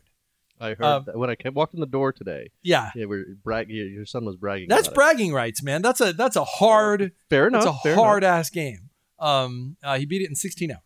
Um, okay. Uh but the and loved it like and that's the thing i guess for me is that i remember when um when i had the atari and i remember when i had you know i was a i was an arcade gamer like in a big bad way. I was an arcade gamer. Um, and that's probably my big love is art like 80s arcade games. Like if I had a dream career, it other than like making movies, it would be like to own like An actual an, old- old, old 80s arcade. arcade, the Yeah. coin op games. I love the coin op games. Um, but I do remember um, having an Atari, and in 1985, going when I was, you know, I guess fourth grade, going over to my buddy David's house, and David had um, a Nintendo, a Nintendo Entertainment System. And the first thing that got me about that that system was was the bright colors. The music was really kitschy, da da da da da da bum. Um, and specifically about Mario is that the world you scrolled as you went by. Um, and it was fascinating to me. Like I'd never seen any. I the closest thing we ever got in Atari Land, which I'm sure you hadn't, like, Oh, yeah, I had the was Atari. Pitfall. Oh yes. But Pitfall was screen, and then the screen moved over, and you were the next screen. The screen you didn't have like a one, fluid one screen at a time. Yeah. And then it would flip to the next screen. um and it was it was fascinating to me it was it was really really something that was addictive now i tried to play most of those old nes games um, on emulators and stuff really mario is one of the very few that still hold up. Most of them are unplayably bad. Um This is true. uh but at the time i i loved those. I started to lose it with first person shooters. I tried i got into quake a little bit um but if i played online i would just get destroyed. Um and then the the next time I really really got into gaming was with a game called City of Heroes. Okay. Um, which is a which is a massively multiplayer online game. My friend Matt Barnson and I um would play that online because he lived in in another city and I was, you know, and I was stuck in in wherever I was and we He were able to stuck. Just and, and, and we were able to um, before you could like do Skype, like we did like voice over IP to talk, and it, was kind of like you could actually hang out, like like as if you were hanging out physically. We just go do missions, and what Matt and I used to do when we both worked at the mall was go to the arcade. So it's sort of like that. We were playing a game together and talking, which was fascinating to me at the time. So when you and I talked about World of Warcraft, um, it really got me the idea of it, re- it harkened back to City of Heroes for me, which was the idea of you log into a world and you're in that world and there are other people, maybe names that you're used to seeing, people that you're like, hey, it's that guy. It's, you know, whatever your name is. It's a Uh, community. Yeah, and, and that's actually what got me started. I, I, I mean, honestly, I played games when I was a kid, and through high school, I don't even think I played like anything really. Of course, I'm a little older than you. Um, and then uh, it was a few years after high school, a number of years after high school, actually, when uh, I moved in with a couple of uh, my guy friends after my first divorce, and uh, um, you know, your only divorce. my only divorce. The my only divorce you're going to let's, have. let's be specific about that. My only divorce. Uh, uh, and so I moved in with a couple of guy friends, or rather, they moved into my house, and we had a whole LAN gaming set up. Uh, we started playing Unreal Tournament and uh, a lot of the first-person shooter games you're talking about. So I got heavily into first-person shooter for a while, and then as they were moving out, and I, I met my new wife, and we, you know, everybody kind of separated, different cities. That's when the whole uh, World of Warcraft thing started for us, and it started with um, I think it was Dark Age of Camelot was the first one you know, and we moved on from there. I, I tried out a number of other ones, Matrix Online, because of course I love the Matrix movies, and uh, eventually got into World of Warcraft, and that lasted for a good long time for us. I mean, that that group was together, and again, like you said, it was a hanging out thing. It wasn't so much playing the game; it's a it's a whole world and a community. Is that is that still the case with like the Star Wars game and stuff? Like, do you see people you know and you're like, hey, it's so and so? Uh, no, the the games on my phone are, are more just for me to burn time. Um, it's really not a society community kind of thing. Uh, you know, I'm, I'm a member of a guild, so there's there are some small conversations that take place. You help out the newbies whenever you can, um, but it's really not a community thing. So you so don't much. know the members of your guild. You're like, it's I I know my brother-in-law, and, that's it. You know, um, I I have spoken to, or rather, uh, emailed actually with one other guy. I know we have a, a couple of players on my guild who actually are from Turkey. You know, and we've got guys. Uh, I think we've got one guy in Russia and a couple of guys in Europe somewhere. Uh, but we know we don't really get into like I live in, you know, it, it- so much. Um, it's really not that kind of community thing. Whereas again, going back to World of Warcraft, I knew these people. I mean, I, I I had some of these guys actually fly out for a friend's wedding from Nevada and Arizona, and you know we actually met a lot of these people. Um, you know, one particular couple, uh, he was a, a Marine, and you know, and he was engaged to this this girl, and they both played, and we were on chat all the time. We knew these people. They actually came down, and I met them in person. So you know there was there was definitely a community sense with the uh, the the massive online multiplayer games. Do you think that it's? I mean, at the time we recorded, you were starting to phase out of it, even at that point. Oh yeah, I was I was Um, actually I think it'd been done for like six months at that point, Um, maybe longer. Is it? Is it just the time factor? Is it having kids? Is it now you're more involved in making movies? I mean, what it like? Because I've seen you sit and take an hour. I've seen you play for an hour during during a social event of all things. Like, uh, like you get together, go over to someone's house, and you're like, "Hey, good to see you" for like a half hour, and then you really do like the way that like my my former stepfather's dad would just go down and watch the game by himself, like you know, everybody else hung out. I see you kind of retreat to your corner and and kind of find you know kind kind of find your happy place, but it's it's it's not the same. It- I don't see a lot of you like taking the like a specific time. Like here I am, I'm logging in. And I'm I'm I'm in the world for a little bit. And and the odd thing is, the odd thing is is I've seen you play for hours and I've seen you play for hours. I would I if you if you play the amount of time per day that I've seen you play per day, you probably log a few hours a week video gaming. I, I probably do put in at least a couple hours a week, but here, here's the thing. I mean, I, I was going to piss Well, you off, well, and I was I was going to actually tell your re, uh, your listeners here. I was going to be like, "Here, watch me make him angry." The answer is yes. Yeah. Um, no, well, but I, well, I didn't ask a question. My question you, you was started out with a But question. my question is why why this version of of gaming that is already taking a couple hours as opposed to setting aside a couple of hours and getting the enjoyment out of World of Warcraft? Why does this appeal to you more? Or does it appeal to you more? Are you drawn to the idea of massively multiplayer anymore? Okay, so you did actually start to ask the same question. You said, "Is it because?" And Yeah. you were talking about you know family and making movies, and the answer is yes. Um, you know, I I'm a full time software engineer. You know, that's what I do nine to five, and it, it pays the bills, and I actually enjoy it most of the time. Um, and then you know, i I've got a family. I've got kids. I'm I'm although they're not in soccer, I'm the soccer dad. You know, I have to take them around to their lessons for this or that. And then of course, you know, we do movies, and I, I've got a, a I'm preparing for stunts in a western coming up here in a couple months. Um, so yeah, I mean, it keeps me pretty busy. Uh, so the reason I, I like this kind of gaming now is I don't have to spend hours and I don't have to spend hours and hours. Like World of Warcraft, I would spend hours researching the best way to line up your skills. Uh, you know, looking at all the different skill trees. What do I really want? How do they match up? How do they play together well? What do my my fellow guild members have in their guild tr- uh, uh, their you know uh, whatever skill trees? and you know how how can I you know work well with that in the guild. Whereas these games, it's turn it on, play it, turn it off when you're done. You know, um, World of Tanks. Uh, each match is 10, 13 minutes tops, and I've I've had them go no more than two or three minutes. I can play you know, hey, a quick match of World of Tanks while I'm waiting for my kids and my wife to get ready for something.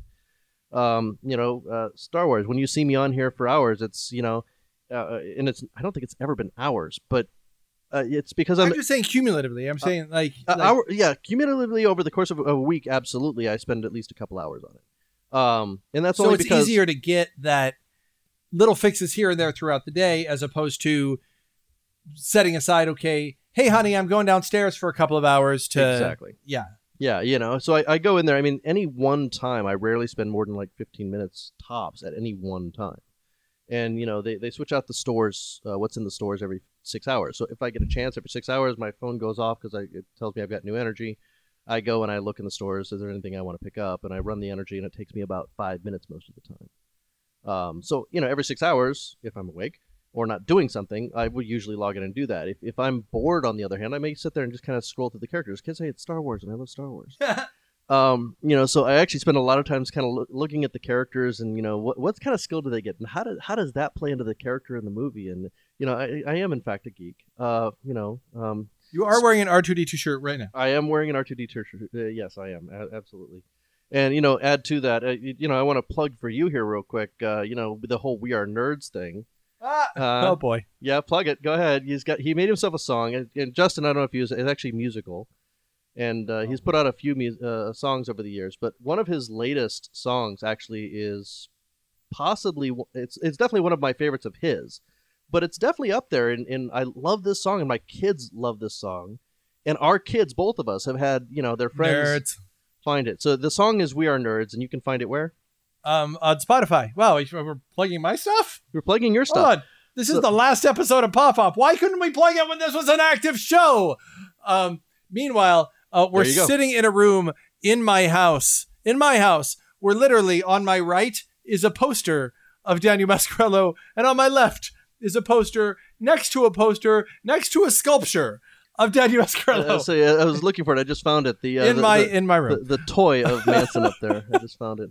Uh, Your listen, brother made that, right? Uh, brother-in-law, yeah. Um, listen, uh, I like I always end these little sessions by saying, you know, you you are the unsung hero of of of all this stuff. You are a producer of of Trek Off the Motion Picture. Um, and you did all behind the scenes stuff on it, and you and you only appear at the very very end of the film. Um, you uh you um have helped make Geeks Radio go, um, for the you know whatever nine years we've been doing Pop Off. Um, Pop and off, so off, yeah. and so uh, I am uh, excited to have you here in the last episode of uh, the show.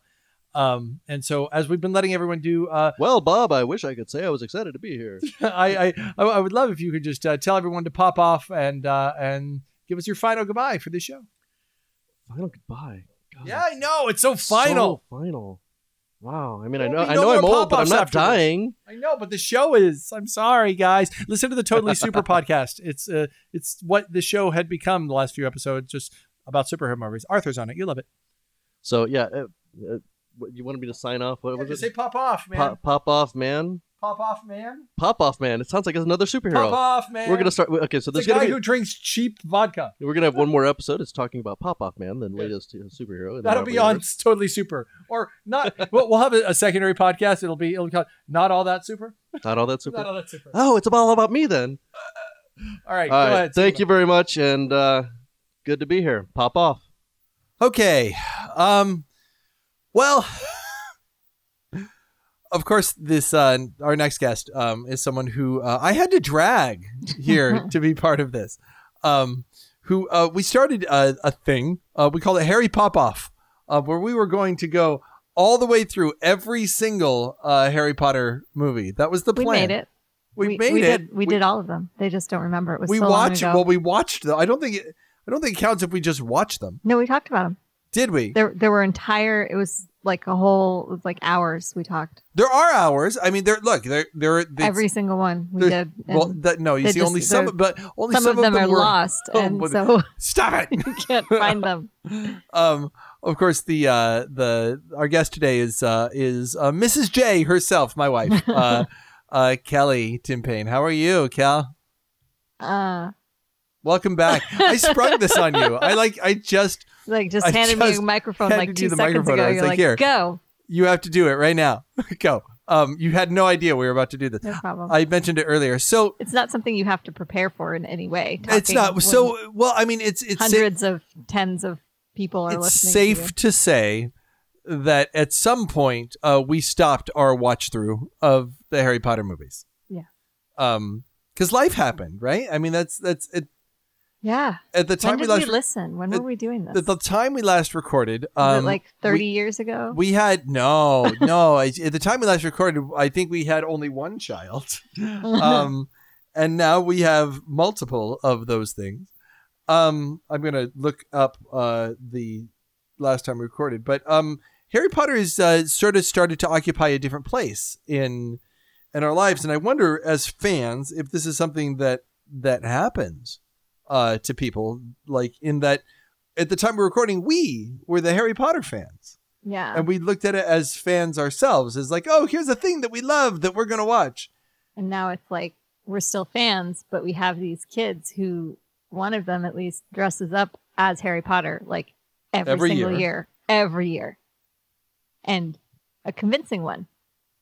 and then the other one that we i mean there's a there's a, a now a a almost seven year old um who is starting their own uh harry potter uh last time we recorded was september 12th 2011 where we recorded oh harry my gosh, harry popoff and the giblets of fire is the name uh wow. So interestingly, that's the book. The Goblet of Fire is the book that our oldest child, who at the time would have been five and is now a tween, um, uh, is starting to read. Um, how has your relationship with Harry Potter changed? Um, as a parent uh, because when you're just a fan, and I think this holds true for the Marvel movies. It's certainly held true for Star Wars. Um, as a parent, you kind of have to have different considerations than you did. And I remember when we first started watching Harry Potter, we were gotten into it by my brother Kyle, who loved it more than anything. Um, and her friends Pete and probably Stacy. himself not much beyond a tween. Yeah. Um, and the big the big statement was uh was it's you know it's so dark is what people would say. We go no, it's fine. But now that we well, have and it was fine for whatever age we were back then. I don't. yeah, but now Yeah. that we have an, a, a kid that age, Yeah. Um, does your relationship with reading it, with watching it, with experiencing, does it change now that you have to see it through a parent's eyes? Yeah, a little. I mean, certainly there are. Is, is this a spoiler-free zone? Or Yeah, no, no. But certainly, if you haven't seen Harry Potter, by this point, there's a boy guess wizard. what? He's a wizard. Yes. In case you didn't know, but like I think about. I mean, it's going to be a long time before our younger one gets to it. But like when you get to the point where Dumbledore dies, I mean, that's like now I'm like, oh, do I want to start him down this path when his heart's going to get broken at some point? But that's kind of the point of good movies, books, everything is the, yeah, from a literature point of view. feels.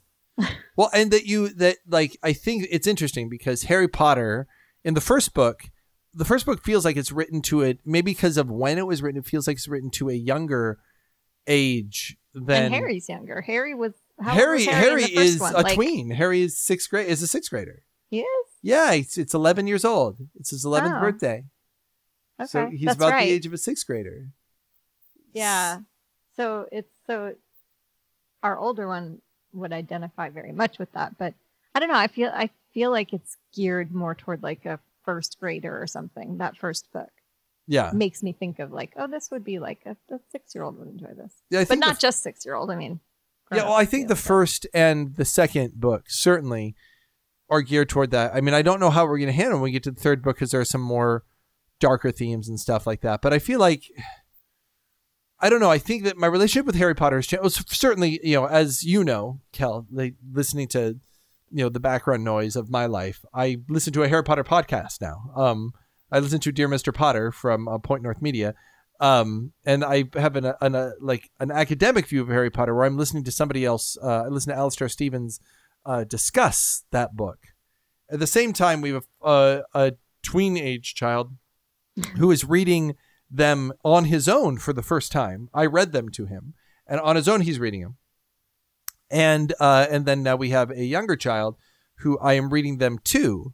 Really, you're the only person in the family who is not directly experiencing Harry Potter right now. So I thought I'd get you on. I am experiencing it through all of you. And, That's right. And through seeing people in the house dressed up in costumes. And I think just today somebody had a wand out. And it's uh, part of daily life. Um, do you think The kids were talking about Harry Potter this morning in the car. our uh, our kids were, t- were talking? Yeah. about? I didn't know that. Yeah, they were because the older one was, I think, reading or something, and then he was laughing, and then remember there was a whole discussion about Hermione and how to pronounce her name. Oh yeah, yeah, yeah, yeah, yeah, yeah. Because was it? Krum, I Victor think. Krum can. He he just thought it was hysterical that there's this whole thing. So is it Hermione? Is it Hermione? Is it and do you feel Yes. that one of the reasons that maybe because I don't feel like your enthusiasm has waned in a bad way for Harry Potter, but certainly I feel like we're in a world, we're of a time in the last, you know, now that we're seven years since the last time we recorded this, um, we're in a time where there were only in 2011 so many things you were really a fan of. You know, as as you are, you were once more w- one. You were more of a spectator nerd at the time, and I think now you are much more I'm like full blown nerd now. full blown nerd now. Yeah. But I think that also, you know, there was almost, you know, barely a Marvel Cinematic Universe at the time. There was, you know, Lord of the Rings, you know, the Hobbit movies had not yet come out. Star World is littered with nerd stuff. there was now. no more Star Wars happening at the time. There was no more Star Trek happening at the time. There was no, you know, if you go, well, I guess at that time the new JJ movie had come out, so that was just kind of barely starting. Um, there was, you know, Doctor Who was something that you weren't that into at the time. Like it's, I feel like now, you know, there was no like you couldn't go watch The Punisher or Games of Thrones or Like it was just there. Now I feel like one of the reasons it might get hard to singularly focus on any kind of nerd uh, thing is that there's so much to. Yeah. I mean, what Pop Off was supposed to be. I've talked about this. So there's the Pop Off was supposed to be the pop, pop the pop culture podcast. It became mostly the Justin likes this thing. Let's find somebody else who likes and talk about it podcast. Um, Like the nerd podcast. but I think that you couldn't. I think that well, it was supposed to be the nerd podcast, but I think the thing is, is that you can't, you can't nail it down like that. I feel like when Pop Off first started in 2010, you almost could. You could almost ambitiously go, okay, we're going to try and hit it all.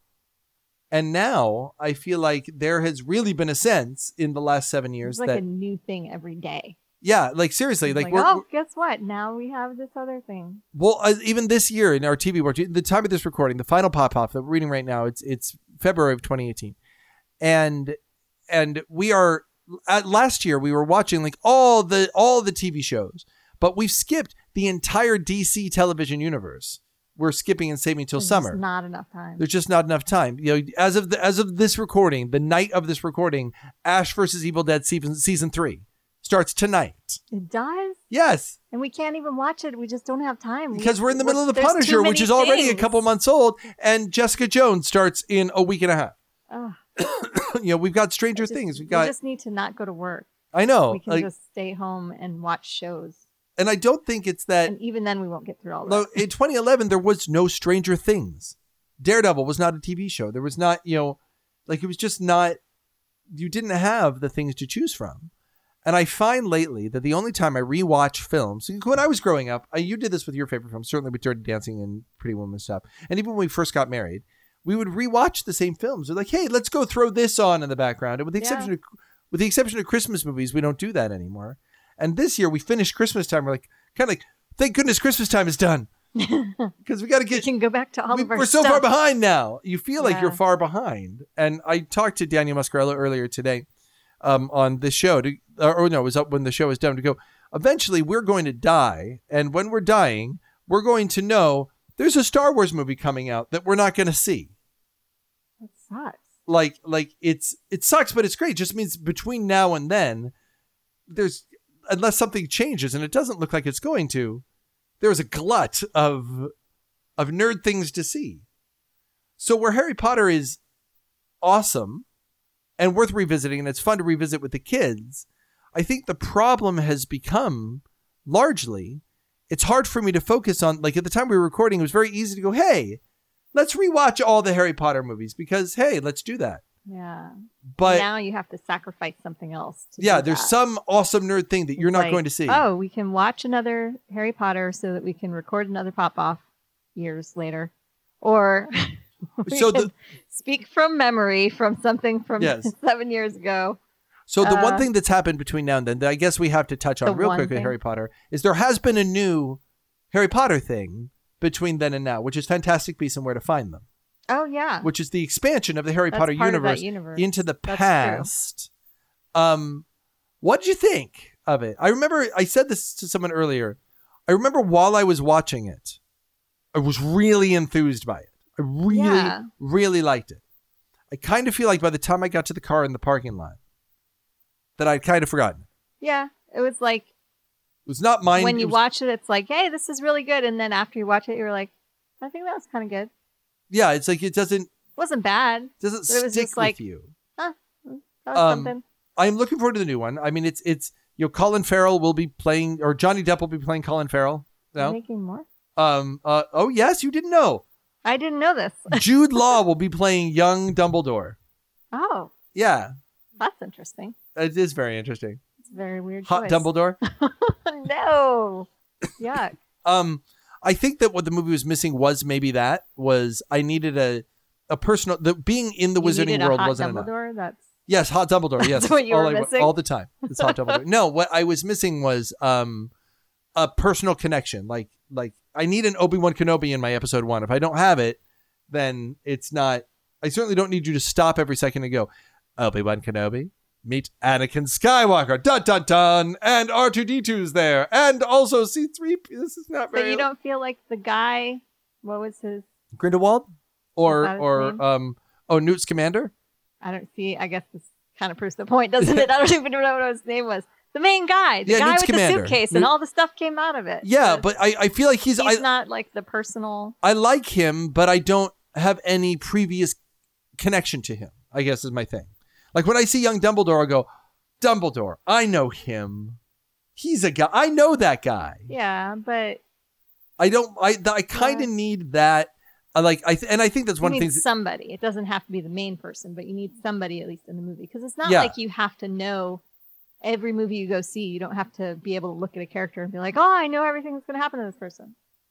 That's but true. Need somebody. You need and and Alexi and I have talked certainly about how maybe the inclusion of Sarek in um, Star Trek Discovery was a bridge too far, like trying too hard to give us someone we can connect to. We didn't necessarily need it. I disagree. I like him. Well, that's the thing, though. I think I think that unless you're just, you know, if you're an Uber fan, maybe you don't need that. But for casual fans, I think it's safe to say at this point that we are relatively casual fans. Um, that that you need, you do need a, a connection to someone where, where if you're going to expand the universe into a different thing than it was before, there needs to be a guide from the universe where you were. Does that make sense? It's Yeah. Yeah, have, I mean, yeah. you need you need Han in in And they Han. didn't have that at all in. No, there was no one. There was not a single person that not you had ever I met feel like before. there was somebody. Nope. The mm. people who'd been mentioned, no one who no one who was in any of the movies before. So this is, you know, the addition of young young Dumbledore, I think will maybe you know, you want to root for him immediately because you root for Dumbledore. It legitimizes that part of the universe. Like, Yeah, oh, little bit, this yeah. really is part of Harry Potter. Okay. Yeah, that's. It's it's it's all connected. Yeah, and I think the connectivity is maybe the one thing that maybe not maybe not invested that much. And the thing is, I remember really liking the cast. I like the Muggle character. I like I don't know his name either.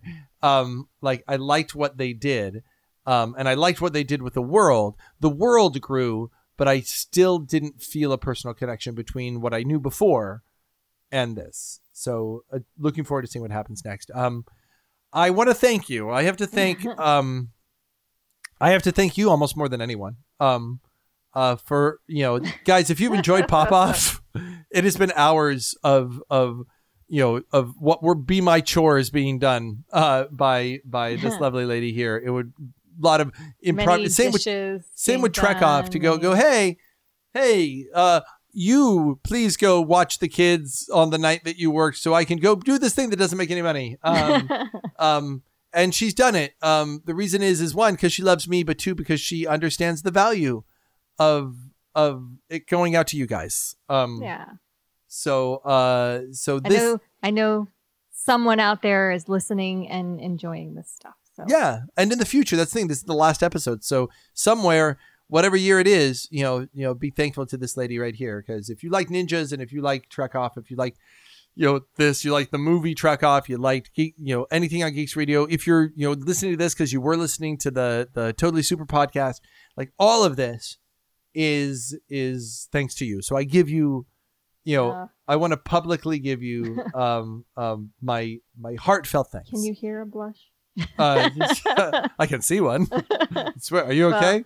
thank you. I Um, appreciate it means a whole lot to me. Um, we're giving every everyone the opportunity to give the final pop off.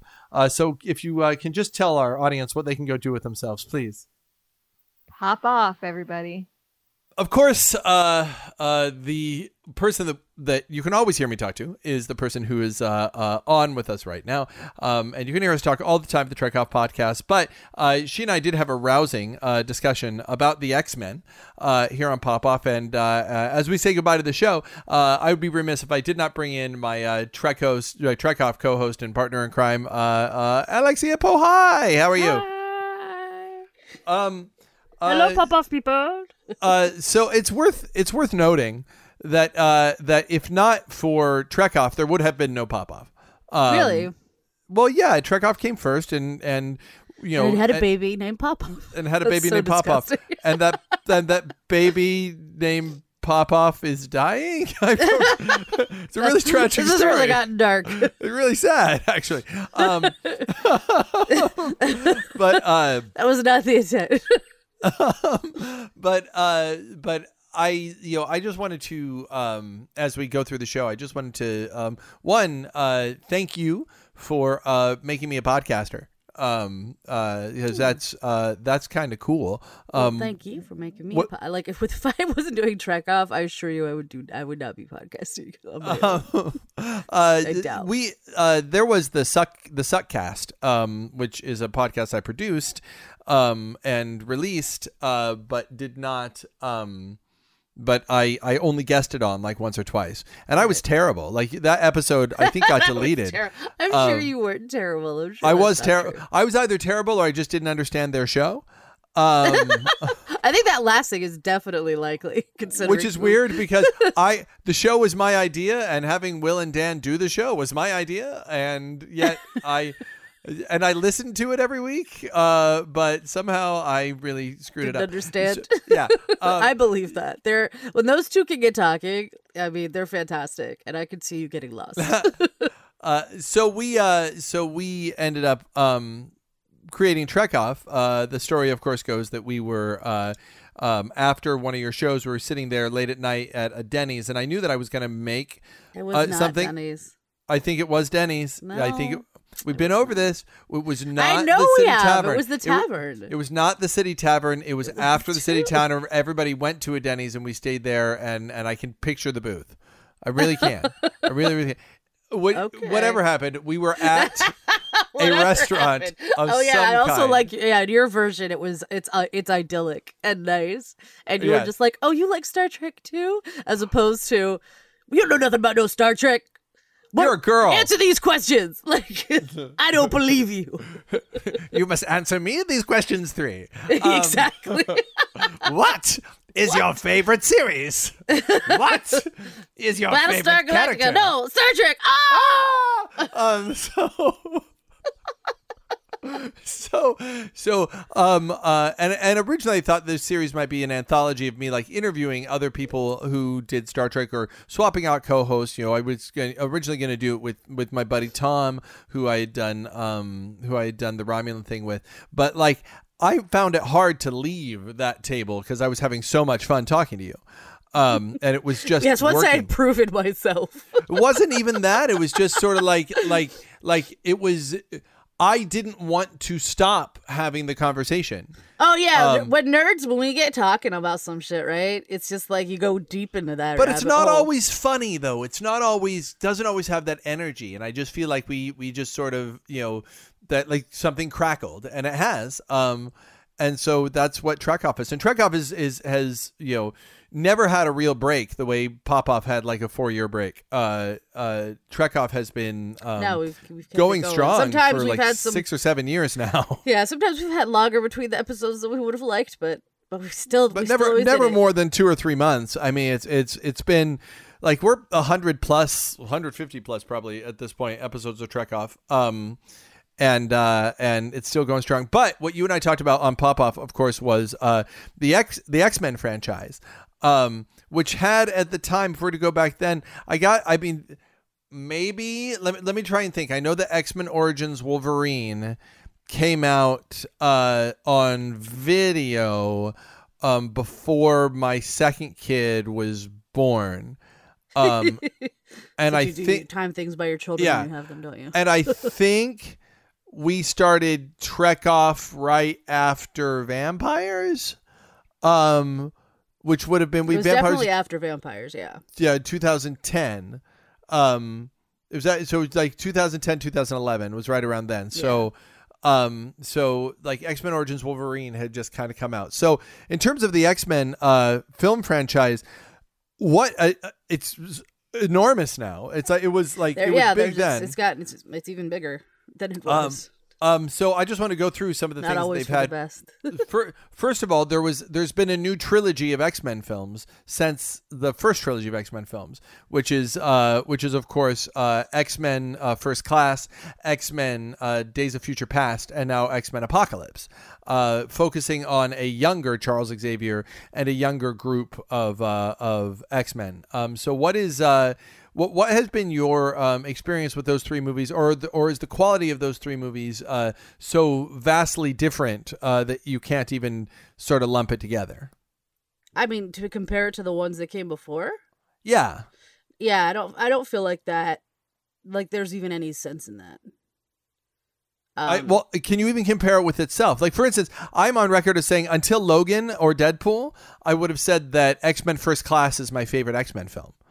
Um, it was just tight and stylistic and emotional and I don't know. you I really like Days of Future Past.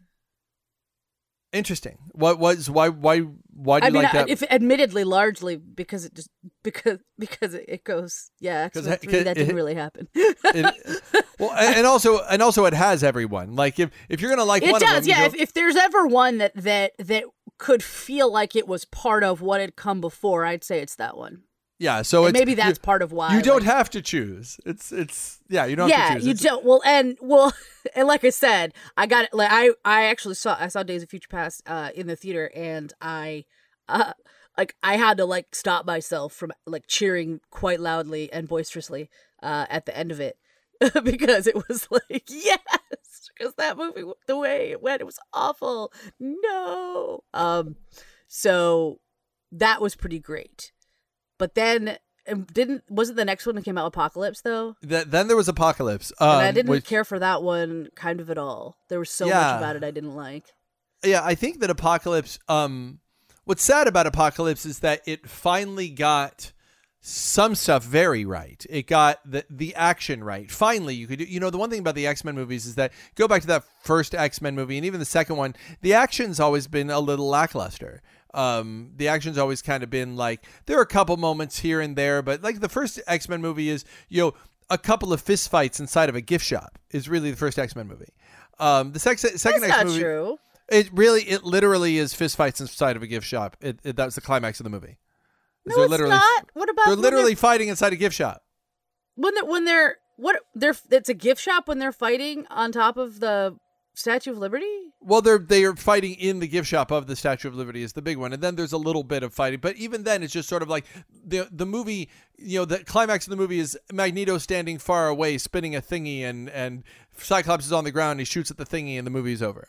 Um, X two Shoots X- the thing in the movie, so- X two ramps it up and has a pretty Movie's okay. done by Justin. X two X two has wraps it up and has a pretty okay ending, but I got to give it to the opening of X two with uh, with Nightcrawler is some of the most spectacular stuff I've ever seen. So I'll- yeah, I'll- that shit was fucking awesome. um, X three was all action at the end, but even then, it always just it wasn't that great. The action wasn't that great. So when I think when well, you here's finally, the thing I wonder about you, right? Because like the because while I I don't know that I think the action wasn't great or like good enough. I think the action that we have typically seen in X Men movies has um has always been less about just being like balls to the wall action and kind of more about the emotional content of the fight, which is what Sure, I yeah. prefer. Honestly, Well, and I think I think that Avengers, I think that post Avengers, I think Avengers got it right, where it was like the reason that you cheer about you know the great shot in the movie where the Hulk turns around and smashes the big alien ship because one, it's balls to the wall action, and two, you've been building that moment from moment one. You know, want to know how I keep my control? It's like in the first five minutes of the movie. So they they they give you they. I think the, first Avengers movie does a perfect job of blending character and action so that you know so that when you get both it's you know it's a total geekgasm um uh i think the x-men didn't do well on the action and then brett ratner did x3 and did well on the action sort of but not well on the emotional content um same thing with X-Men Origins Wolverine. Finally, you had, you know, the technology was there. Like the the images they gave us of Phoenix and the images they gave us of Psylocke and the images they gave us of of of Nightcrawler, they got finally it was right, right? The finally they looked like they did in the comics. They weren't wearing black leather jumpsuits and stuff. Like finally it was right. And then the story was uh, the image of, of apocalypse was terrible that was that was the a design problem um because he looked like a power rangers villain um but but the story i'm not wrong um I, I didn't say that you were. but the story the story and and the dialogue was just so so very terrible so very very very terrible that that i found myself loving and it- a and lot of it Like it and then- ruined characters that I really that are like favorites of mine, like Storm.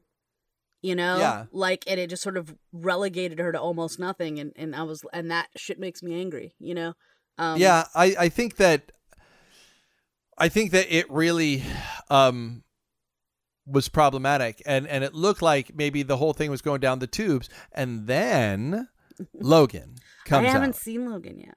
Oh my gosh! I know. Stop! Ever- We're not recording. Just hang up.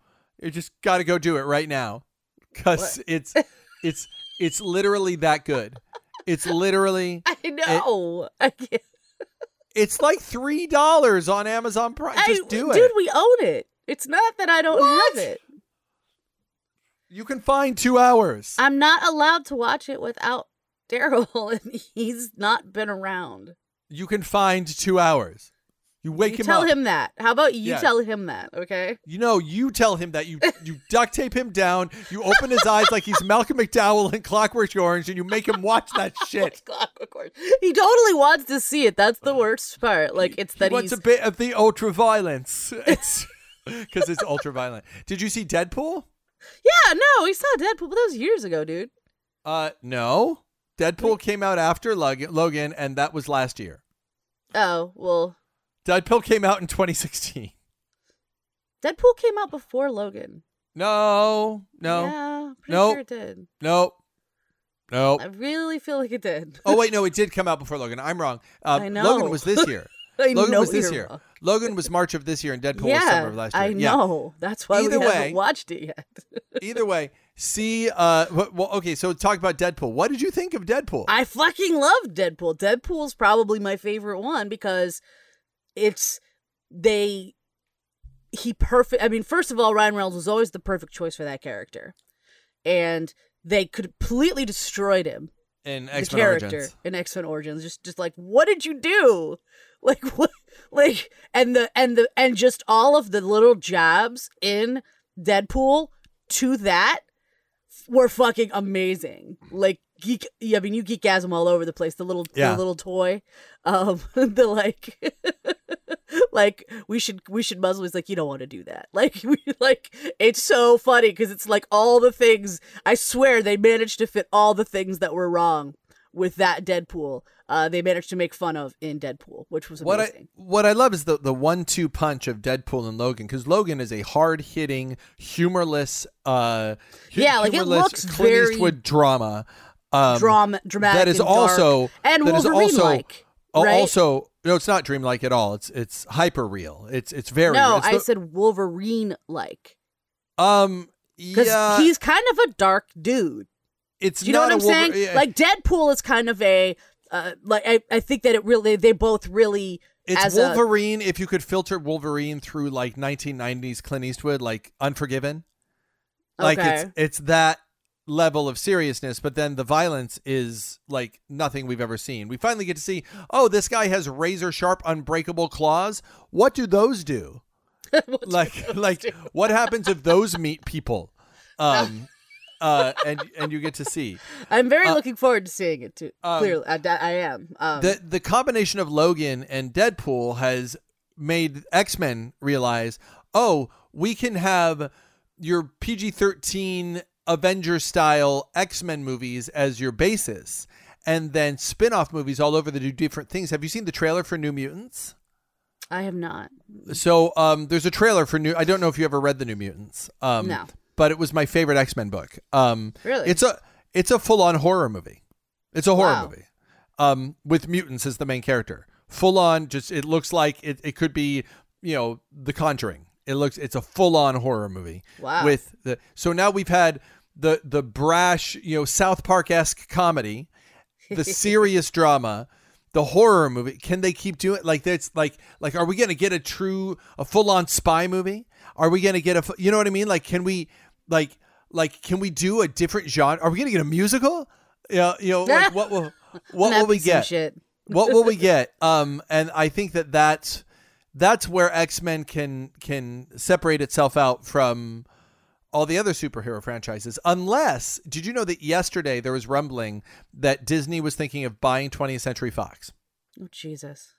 and if they own everything, how? I mean, but here's the thing they what the make good shit. Don't get me wrong, but like, but what the fuck does 20th century fox have like seriously what do they have they have the alien franchise and x-men Yeah. And what what other franchises like they this, that would give Disney 20th Century Fox's library to put on their new Disney app that they want to make that I'm going to pay for anyway. I'm going to pay 10 bucks a month for that shit anyway. If it has every Disney, every Marvel and every Star Wars film on it, yeah, I'll probably pay 10 bucks a month just to have constant access to everything so I can watch, you know, Oliver and Company sometime just because I feel like it.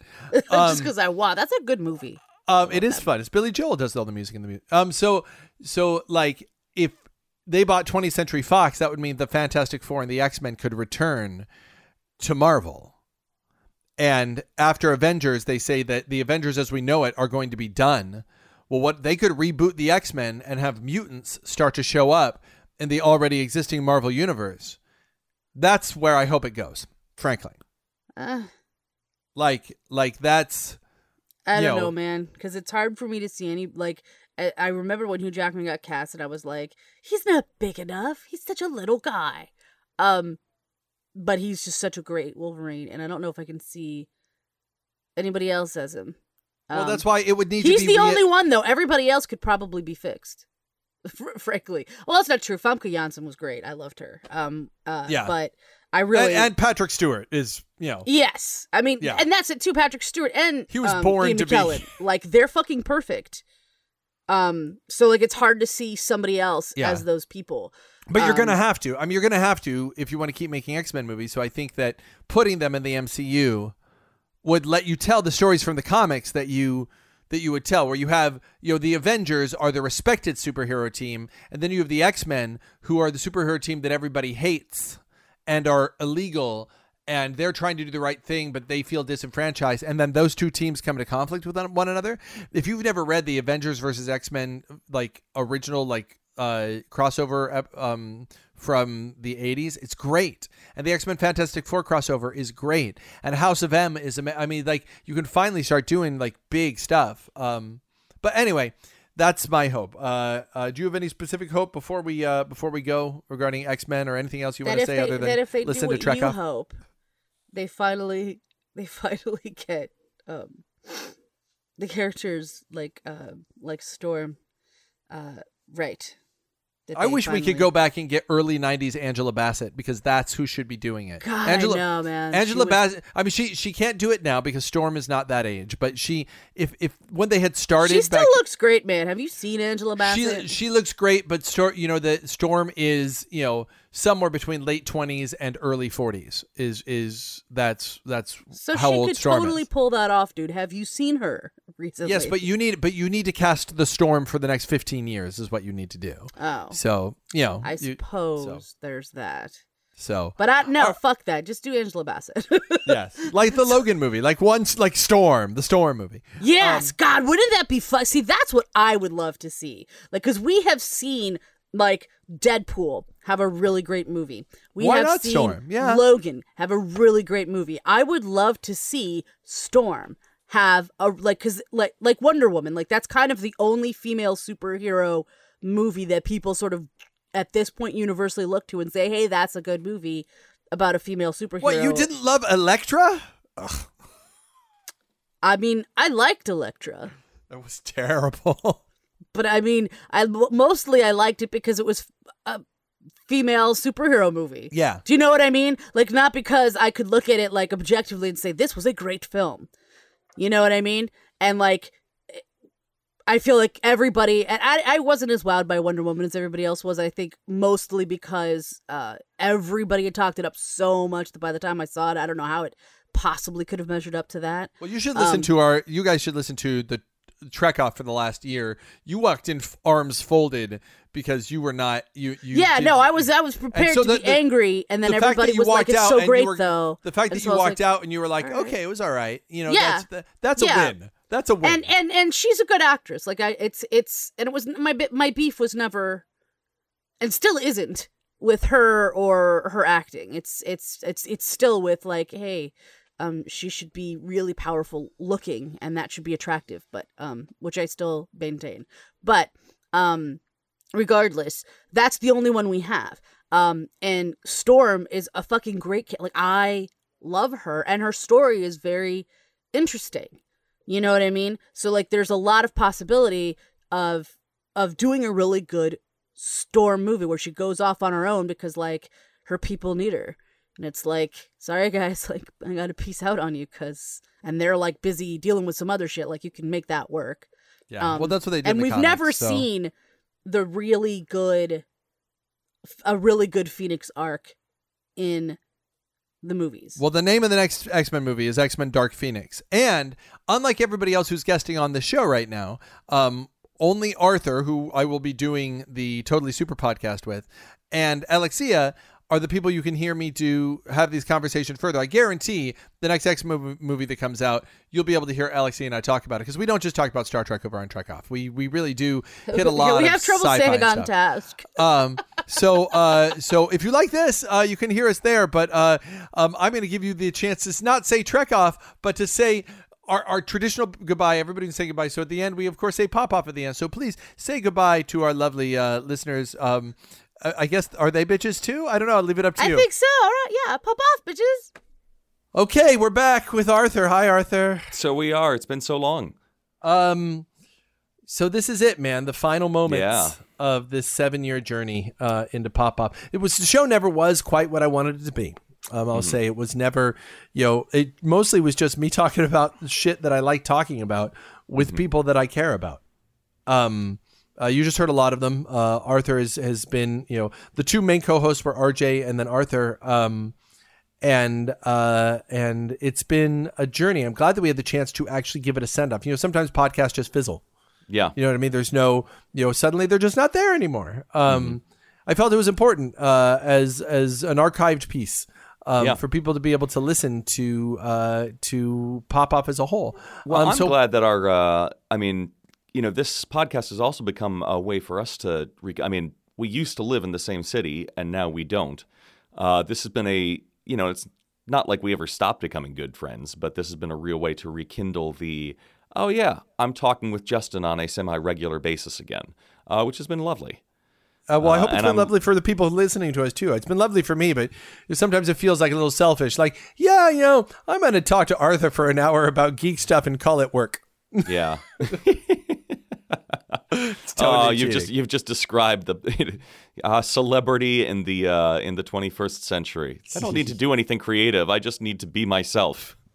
Um, uh, you do not have to stop listening to Arthur and I speak No, because uh, because we're recording this on a Thursday, and next Tuesday, um, which is going to be January something like January, I think, I guess 9th, um, we will be uh, we will be recording the very first Totally Super podcast um, Mm-hmm. about uh, about Doctor Horrible sing along blog.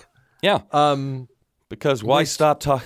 because why stop talking about Joss Whedon when there's more Joss Whedon to talk? About I just feel like it's a good transition. Um, from there, uh, we we are going to be doing um, week of release uh, whenever possible, um, recordings on uh, superhero movies as they come out. Certainly, Avengers: Infinity War is coming up later this year. We're going to be going back retrospectives where we talk about all the Batman movies and all the Superman movies and all the Avengers movies and all the X Men movies. We're going to be doing one shots uh, um, of movies like The Crow.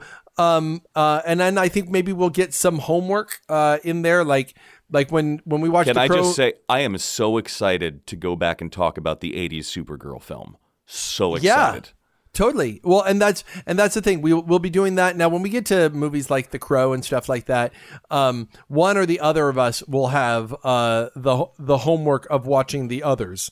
Uh, as Mhm. well, so I will watch all of the Crow movies um, before we do the Crow podcast, and then we'll talk about the Crow itself, and then we'll, you know, um, I will, I we may assign you some of the less, you know, And maybe also for those of you who are saying, "Wait a minute, The Crow is that a superhero film?" Our definition of superhero, is, I'm just going to admit it. Our definition of a superhero film is going to be to a certain degree fluid, undefined, and frequently you don't think we the want Crow it to be. is a superhero movie.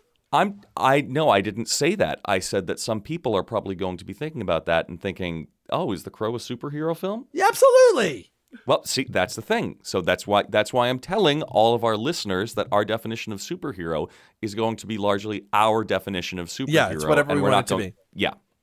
Um, uh, so uh, we will be doing as thorough a podcast as we can. I know when we get to Watchmen, I'm going to assign you all the extra shit to watch for Watchmen. Oh, I, yeah. No, I'm on it. Um, I know. Well, you're the guy who like who uh, your favorite Ma- Matrix film was the Animatrix. Um, so or it was at one point. You told me. Oh, that's entirely possible. I wonder if that's true. Were you one of the defenders of the Matrix? The Matrix sequel. We could have done the Matrix. We never did the Matrix. we never did the Matrix. Yeah, And I don't think Um, I don't. No, I mean it's I, I was a defender in the sense that I'm able to. I mean, you know me. I w- when I go into a film, I am wanting to see the good stuff in it. Uh, there was a ton of mistakes, ton of mistakes in uh, the Matrix sequels, to the extent that I will even admit that it makes them not great movies in in total. Um, there were some great moments in it that I found powerful. Um, I, I I know people who who at the time I don't know if they still think so now felt that uh, that the Matrix uh, Reloaded was better than the original Matrix. Mm, interesting. I Um, mean, Matri- the original Matrix is still far and away my favorite. Yeah, no, it's it's But- it's it's spectacular. We're gonna have so many things. I mean, like Mhm. literally, we, you would think that the that a superhero film would be a self like a superhero movie podcast would be a self limiting podcast, and Yeah. eventually, maybe in years to come, Had uh, we been do- had we been doing this podcast in the late '80s or '90s, it would have been a self-limiting Yeah. podcast. eventually we'll do them all, and then we'll just have reunion shows nine times a year. Yeah, there are always there's a lot of stuff, interesting stuff coming out. There's an animated Spider-Man film that I'm really interested in. Interesting. Um, that looks like it's anime like style. It's coming to theaters called uh, called uh, Spider-Man Into the Spider-Verse, and it's the story of Miles Morales. Oh, that's Um, interesting. um, now, I will gonna- say because it's funny because uh, when it comes to animated films, when it comes to live action films, Marvel has the track record of making great films, and DC has the track record of making terrible ones. And it is the exact inverse when it comes to animated films. I'm really So- interested in like like maybe we'll do some of the DC. I don't think we will be able to do all of the DC animated. Like if we're going to do Well, a a Batman, of 'em, yeah, if we're going to do a Batman retrospective, you know, you already have the the four original Batman movies, the three Christopher Nolan Batman movies, the uh the now two Ben Affleck uh Batman movies. Mm-hmm. Yeah. you know, I won't. Yeah, I won't make you watch the entirety of Batman Beyond, but I will be bringing it up because I think it is a very, in, especially for the time that it came out in the late '90s, was a very interesting look at the character. Well, here, you know what? Let's make this caveat then for that. Well, we're just figuring out the podcast online, but we're stretching pop off to the last possible moments. Let's say this: um, with unless there's some specific reason to not do it this way, we'll say every film we do will have had to have had a uh, theatrical release. Okay. Um, uh, but there will be exceptions, of course. The point of a rule is to break it. So I'm sure that we'll get to a point where we're like, oh, this is we just gotta do you know Batman: The Dark Knight Returns because it's too important a thing not to do. Yeah. Um. So, uh, thank you everybody for listening to Pop Off. Um, Yeah. This has been uh, quite a journey. Um, I've uh, on a boy, I'm, on a personal level, I am I am uh, I'm so thrilled that so many of you joined us uh, for all of this. For those of you discovering it in the future, um, hop over to Totally Super because like it's going to be the same podcast just about superhero movies. Pretty It much. has been a privilege and an Yeah. honor, sir. And I'm I'm hoping that you're going to be able to like go in and put in the underscoring of like the Bruce Banner piano sad walking away music. All right, well, Arthur, uh, I, I will let you begin the uh, the lead out as we say goodbye um, on the final pop off. Go ahead. Well, ladies and gentlemen, this has been Pop Off. I'm Arthur. I'm Justin, and this was Pop Off. The Totally Super Podcast debuts in March of 2018. Justin and Arthur review every superhero movie ever made. Search iTunes and anywhere else you listen to podcasts for the Totally Super Podcast from Geeks Radio.